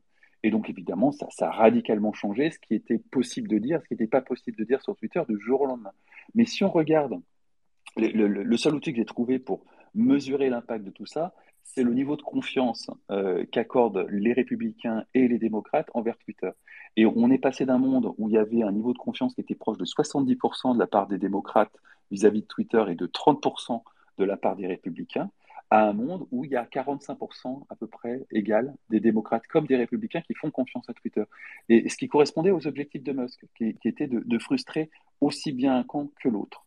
Donc quelque part, cette transition est plutôt réussie si on, s'en tient aux objectifs initiaux de, de, Musk. Il a plutôt réussi son coup. Je vous propose qu'on se donne jusqu'à 21h pour arrêter. Il y a, Brunette qui, avait, qui avait demandé à prendre la parole. Je vais la lui donner, la tiens, tout de suite, puisque comme ça, on est entre, on est entre, entre mecs, c'est bien quand même qu'on est, autre chose que des mecs, quand même, franchement. Euh, Brunette, bonsoir. Excusez-moi. Oui, bonsoir. Euh, je voulais poser deux petites questions. Euh, premièrement, est-ce que invisibilisation des tweets, c'est égal au shadow ban Premièrement? Et deuxièmement, qui n'a absolument rien à voir, est-ce que les représentants de l'Union européenne euh, pour, avoir accès aux serveurs américains pour constater s'il y a ceci qui ne va pas ou ceci ou cela qui ne va pas? Alors, euh, l'invisibilisation des tweets, le shadowban, c'est plus subtil que juste invisibiliser. Mais c'est plus subtil. Ça permet de, de, régler la visibilité. C'est-à-dire c'est pas du oui-non. On, peut vraiment dire que, par exemple, euh, si euh, tel individu tweet euh, à propos de tel sujet, alors sa visibilité sera baissée de 17% dans le flux des gens qui le suivent. Donc c'est vraiment un réglage de la visibilité qui est extrêmement subtil et qui est conditionné par un ensemble de règles. Et tout cet ensemble, toute cette architecture de modération, censure, vous appelez ça comme vous voulez, euh, c'est ce qu'on appelle le shadow ban. Donc c'est un système de réglage de la visibilité aussi bien des comptes que des idées qui est extrêmement fiadé et qui fonctionne avec des millions de règles qui tournent en permanence et qui sont à l'affût du moindre truc que pourrait dire qui que ce soit ou une population ciblée particulière, de façon à régler la visibilité soit du tweet, soit d'une personne en particulier. Et c'est tout cet ensemble de, règles qu'on appelle le shadow ban. C'est une super gestion de la, visibilité, aussi bien des contenus que des individus. Et, c'est un système qui est pratiqué dans tous les réseaux sociaux et qui, jusqu'à ce que Elon Musk dévoile le poteau rose, euh, était qualifié de théorie conspi, et, mais en fait était un secret polichinelle, hein, parce qu'il y a rien que chez Twitter, il y avait 8000 personnes qui participaient à ça. Euh, il n'y a, pas que Twitter, il y a Instagram, Shadowban régulièrement. Instagram, et, ils ont toujours dit qu'ils ne le faisaient pas, YouTube le fait régulièrement, enfin voilà, très clairement. Mais, là, Musk a, a lancé le poteau rose. Ensuite, sur l'intervention des autorités européennes, alors, je, vais, prendre du conditionnel, mais euh, oui, évidemment qu'ils ont des accords. Évidemment qu'ils ont des accords. Les, Twitter Files ont révélé euh, les relations un peu incestueuses entre le FBI et Twitter pour la lutte euh, contre des opposants politiques à, la Maison Blanche de Biden. ça, c'est maintenant, c'est public. il est absolument évident qu'il y a le même genre de choses qui se passent non seulement au niveau de l'Europe, mais très certainement au niveau des nations. et que chacun a négocié dans son coin un deal avec, un, deal avec Elon Musk, en contrepartie de quoi Elon Musk a dû négocier aussi des choses. Euh, le fait qu'on n'ait jamais eu de Twitter Files concernant la France, typiquement, bah, ça a dû être l'objet de négociations, parce que forcément, euh, c'était euh, dans, le jeu d'Elon Musk, c'était quand même un atout maître. Donc, évidemment qu'il y a des, accords. Encore une fois, je rappelle que Musk n'a jamais eu l'intention d'imposer la liberté d'expression. Hein. Ça, c'était le, Twitter des débuts euh, dont nous sommes tous nostalgiques, euh, Musk a toujours été très clair sur le fait que la liberté d'expression sur Twitter était contingentée par les lois locales. Après, il reste à le mettre en application, mais c'est son intention très claire. Oui, il a toujours été très clair sur le sujet. Très clairement, en France, vous avez euh, quelque chose comme 200 lois qui contingentent votre liberté d'expression. la quasi-totalité des gens sont incapables d'en citer plus de 10. La plupart des gens s'arrêtent à 5. et, donc, ça, ça, permet en pratique de faire absolument ce que vous voulez avec la liberté d'expression des citoyens. Hein. C'est très concrètement, il y a encore peu de temps, si vous osiez avancer le fait que les femmes ont des vagins sur Twitter, votre compte pouvait sauter, alors qu'il n'y a rien dans la loi française qui vous interdit de dire ça. Donc on, est dans une période de transition où Twitter a l'intention d'aller vers une conformité euh, de la, une application de la loi française sur l'espace Twitter français. Ça va être affreusement compliqué à mettre en œuvre. On ne sait pas très bien comment ils vont faire, mais évidemment, il va y avoir une forme de coopération avec les autorités françaises. Comment? On ne sait pas encore très bien. Eux-mêmes, les autorités en question, ne savent pas très bien comment ils vont pouvoir ne serait-ce que mettre à disposition des ressources humaines, parce qu'il va falloir des ressources humaines, y compris au niveau de l'État. Et c'est pas, comme vous avez tous pu le constater, ça, manque un peu du côté de la justice. Euh, mais tout le que c'est son intention. Évidemment qu'il y a des accords. Évidemment que, euh, bah, typiquement, dans des cas d'émeutes urbaines, on a bien vu que il se passait des choses. Euh, on a bien vu qu'il y avait certains contenus qui disparaissaient de Twitter, alors qu'il n'y avait strictement rien d'illégal au sens de la loi sur ces contenus. Mais toujours est-il que tout un tas de contenus liés aux émeutes ont très rapidement disparu de Twitter et on, s'est tous aperçus, sur le coup d'ailleurs, que euh, la responsable de Snapchat en France, c'était une ancienne du cabinet de Laetitia Avia. Hasard, coïncidence, en tout cas, c'était une coïncidence bien heureuse parce que Dieu sait qu'ils ont dû avoir besoin très rapidement d'avoir des relations très constructives et très efficaces euh, avec Snapchat. Et nul doute que ça l'a été. Mais de, euh, je, me permets d'ajouter euh, ce que tu dis, Fabrice, juste pour rappeler qu'en France, c'est peut-être pareil dans les autres dans les autres pays européens. Je n'ai pas vérifié, mais en France, les représentants des différents bureaux qu'on peut appeler ça des bureaux, hein. ils sont quelques-uns, bureaux des différents réseaux sociaux euh, GAFAM présents en France, sont tous quasiment sans exception, euh, issus du monde politique, sont des anciens de cabinets politiques, des anciens euh, chefs de cab, divers et variés. Il suffit de regarder par exemple le, patron de, Facebook en France, Meta en France, qui est un ancien du cabinet de Sarkozy. les politiques, les, Américains en général prennent tous des gens qui ont des attaches avec le monde politique, et inversement, c'est tout à fait logique. D'ailleurs, j'ai eu l'occasion de l'interviewer et euh, il est totalement cornaqué euh, par euh, la directrice de communication. Bon, peut-être que c'était à l'époque, mais globalement, il, Il ne connaissait pas grand-chose. Alors, alors ça, ça, ça, ça c'est une, ça, c'est une tradition américaine. C'est en fait le fait que euh, vous allez dans n'importe quelle boîte américaine, quelle qu'elle soit, Apple, Meta, Twitter, ce que vous voulez, tout est contingenté par Netflix, même tout est contingenté par la communication, tout est réglé au cordeau par la communication, et c'est eux qui ont le final cut, qui sont présents à côté de vous dans, dans la, la salle de réunion, je l'ai fait des dizaines de fois, et euh, vous sentez bien que dès que ça commence à sortir un tout petit peu, euh, on vous explique qu'on vous répondra plus tard, on va revenir vers vous, on n'a pas toutes les réponses, blablabla, etc., etc. Ça, c'est un principe classique de DRP euh, à, à l'américaine. Ce que je vous propose, c'est de prendre une dernière question qui est intéressante, c'est de Coconuts qui nous dit, pour compléter mon tweet précédent, est-ce qu'un système décentralisé pour qualifier l'information par la blockchain, par exemple, ne serait pas une solution. La fameuse blockchain, la fameuse réponse à une question qu'on n'a jamais trouvée. Euh, Est-ce que, euh, Fabrice, t'en parles Moi, j'ai un avis sur la question. Enfin, oui, la blockchain pourrait permettre d'identifier une source informationnelle, éventuellement, une certaine véracité, mais je, je vois mal l'usage dans un outil comme Twitter. Je, je vois, euh, bah, le seul usage de la blockchain pour Twitter que j'ai vu euh, et qui sortait de d'Elon Musk, euh, et qui, qui, avait un intérêt, c'était de stocker les archives de Twitter dans une ouais. blockchain. Et ça a un intérêt, un seul, hein, par rapport à une base de données centralisée, c'est que très concrètement, si vous déposez plainte pour un tweet, hein, et eh ben vous avez euh, la, la, blockchain qui peut faire force de preuve. Vous n'avez pas besoin de tout un attirage juridique parce que la blockchain peut faire euh, force de preuve. Donc vous économisez un peu, vous rationalisez un peu la, les démarches juridiques. En dehors de ça, mais la, blockchain n'est pas la solution miracle à tout et n'importe quoi. Hein. C'est pas c'est pas le solutionnisme ultime la blockchain. Ça va pas solutionner tous les problèmes du monde. Celui-là, je vois pas en quoi l'effort collaboratif d'enrichissement d'un tweet, hein, c'est ça le sujet, si bien compris, pourrait bénéficier en quoi que ce soit euh, de tourner sur une blockchain plutôt que de tourner sur une bonne vieille base de données à papa.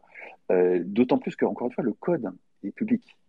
Donc, très concrètement, non seulement le code est public, mais ils ont même leur première contribution extérieure. Euh, donc, les conditions de transparence qui sont nécessaires à la, la, confiance, elles sont là. Il n'y a pas besoin de blockchain, elles sont déjà là. Sauf à imaginer que le, le, répertoire GitHub de Twitter soit bidon et qu'en réalité, il ne fasse pas vraiment tourner le vrai code qu'ils. Ce qui est quand même très tiré par les cheveux parce qu'il y, y, a suffisamment d'employés pour que ça sache si c'était le cas. Non, les, les, conditions de la transparence, elles seront là, il n'y a pas besoin d'une blockchain. Il est 21h04. Euh, je vous propose qu'on en reste là et que parce qu'on a encore plein de choses à se raconter. Euh, mais où va Twitter? On va bien le voir parce que chaque jour, euh, chaque jour on a des nouveautés. On pourrait refaire un épisode à la rentrée d'ailleurs, Fabrice, parce que tu en penses avec Bertrand, ça pourrait être bien de faire un épisode à la rentrée de de septembre pour savoir un peu où on en est sur Twitter et puis sur d'autres sujets, puis même d'ailleurs peut-être faire des épisodes réguliers, des équivalents du numérique en live, ça pourrait être assez sympa. Ça nous, a, ça nous fait des épisodes un peu longs, mais on pourrait les, éventuellement les découper en, en épisodes. On va voir ça. Dans tous les cas de figure, cet épisode là sera mis en ligne euh, comme hors série euh, sur euh, donc les, le, le, le, le, répertoire des, des, des, tweets, des, des, tweets, pardon, pas des tweets, mais des, des, podcasts, podcasts. Des, des, podcasts des éclaireurs du numérique que vous pouvez trouver sur toute bonne plateforme de balade de diffusion, c'est-à-dire en gros toutes celles du marché. Vous, celles, voilà, vous êtes, vous êtes quelque part, vous nous trouvez. Vous pouvez aussi nous retrouver sur les éclairs du numérique.fr. Si vous ne connaissiez pas, eh bien, heureux d'avoir fait votre connaissance, n'hésitez pas à vous inscrire à notre Twitter à vous inscrire à notre LinkedIn si vous avez envie, mais surtout de vous inscrire à notre plateforme, à notre, à notre, flux de diffusion et de publication de podcasts. On publie un podcast par semaine en général. Il nous arrive d'être un tout petit peu des fois, pas tout à fait réglé. Et bon, voilà, ça dépend aussi de l'actualité. Il y en a pas mal de choses, de surprises à la, à la rentrée pour, pour vous. Merci à toutes et à tous euh, de votre présence. C'était super intéressant. C'était bien, Fabrice, hein c'était un bon moment. Ouais, ouais, ouais c'était très bien. Très bien. On euh, merci. Voilà, merci à vous qui avez pris la parole, Causerie Brunette et Nikao, tous les autres que je ne vais pas citer, mais qui ont tweeté, euh, qui ont enrichi les débats euh, par écrit aussi, par des tweets, euh, enfin par des X maintenant, comme on dit, euh, de, de ce, de ce sujet-là. On vous souhaite un très bel été et puis on vous dit à très très bientôt euh, pour un nouvel épisode. À très bientôt. Très belle soirée. À, à bientôt. Ciao. Ciao.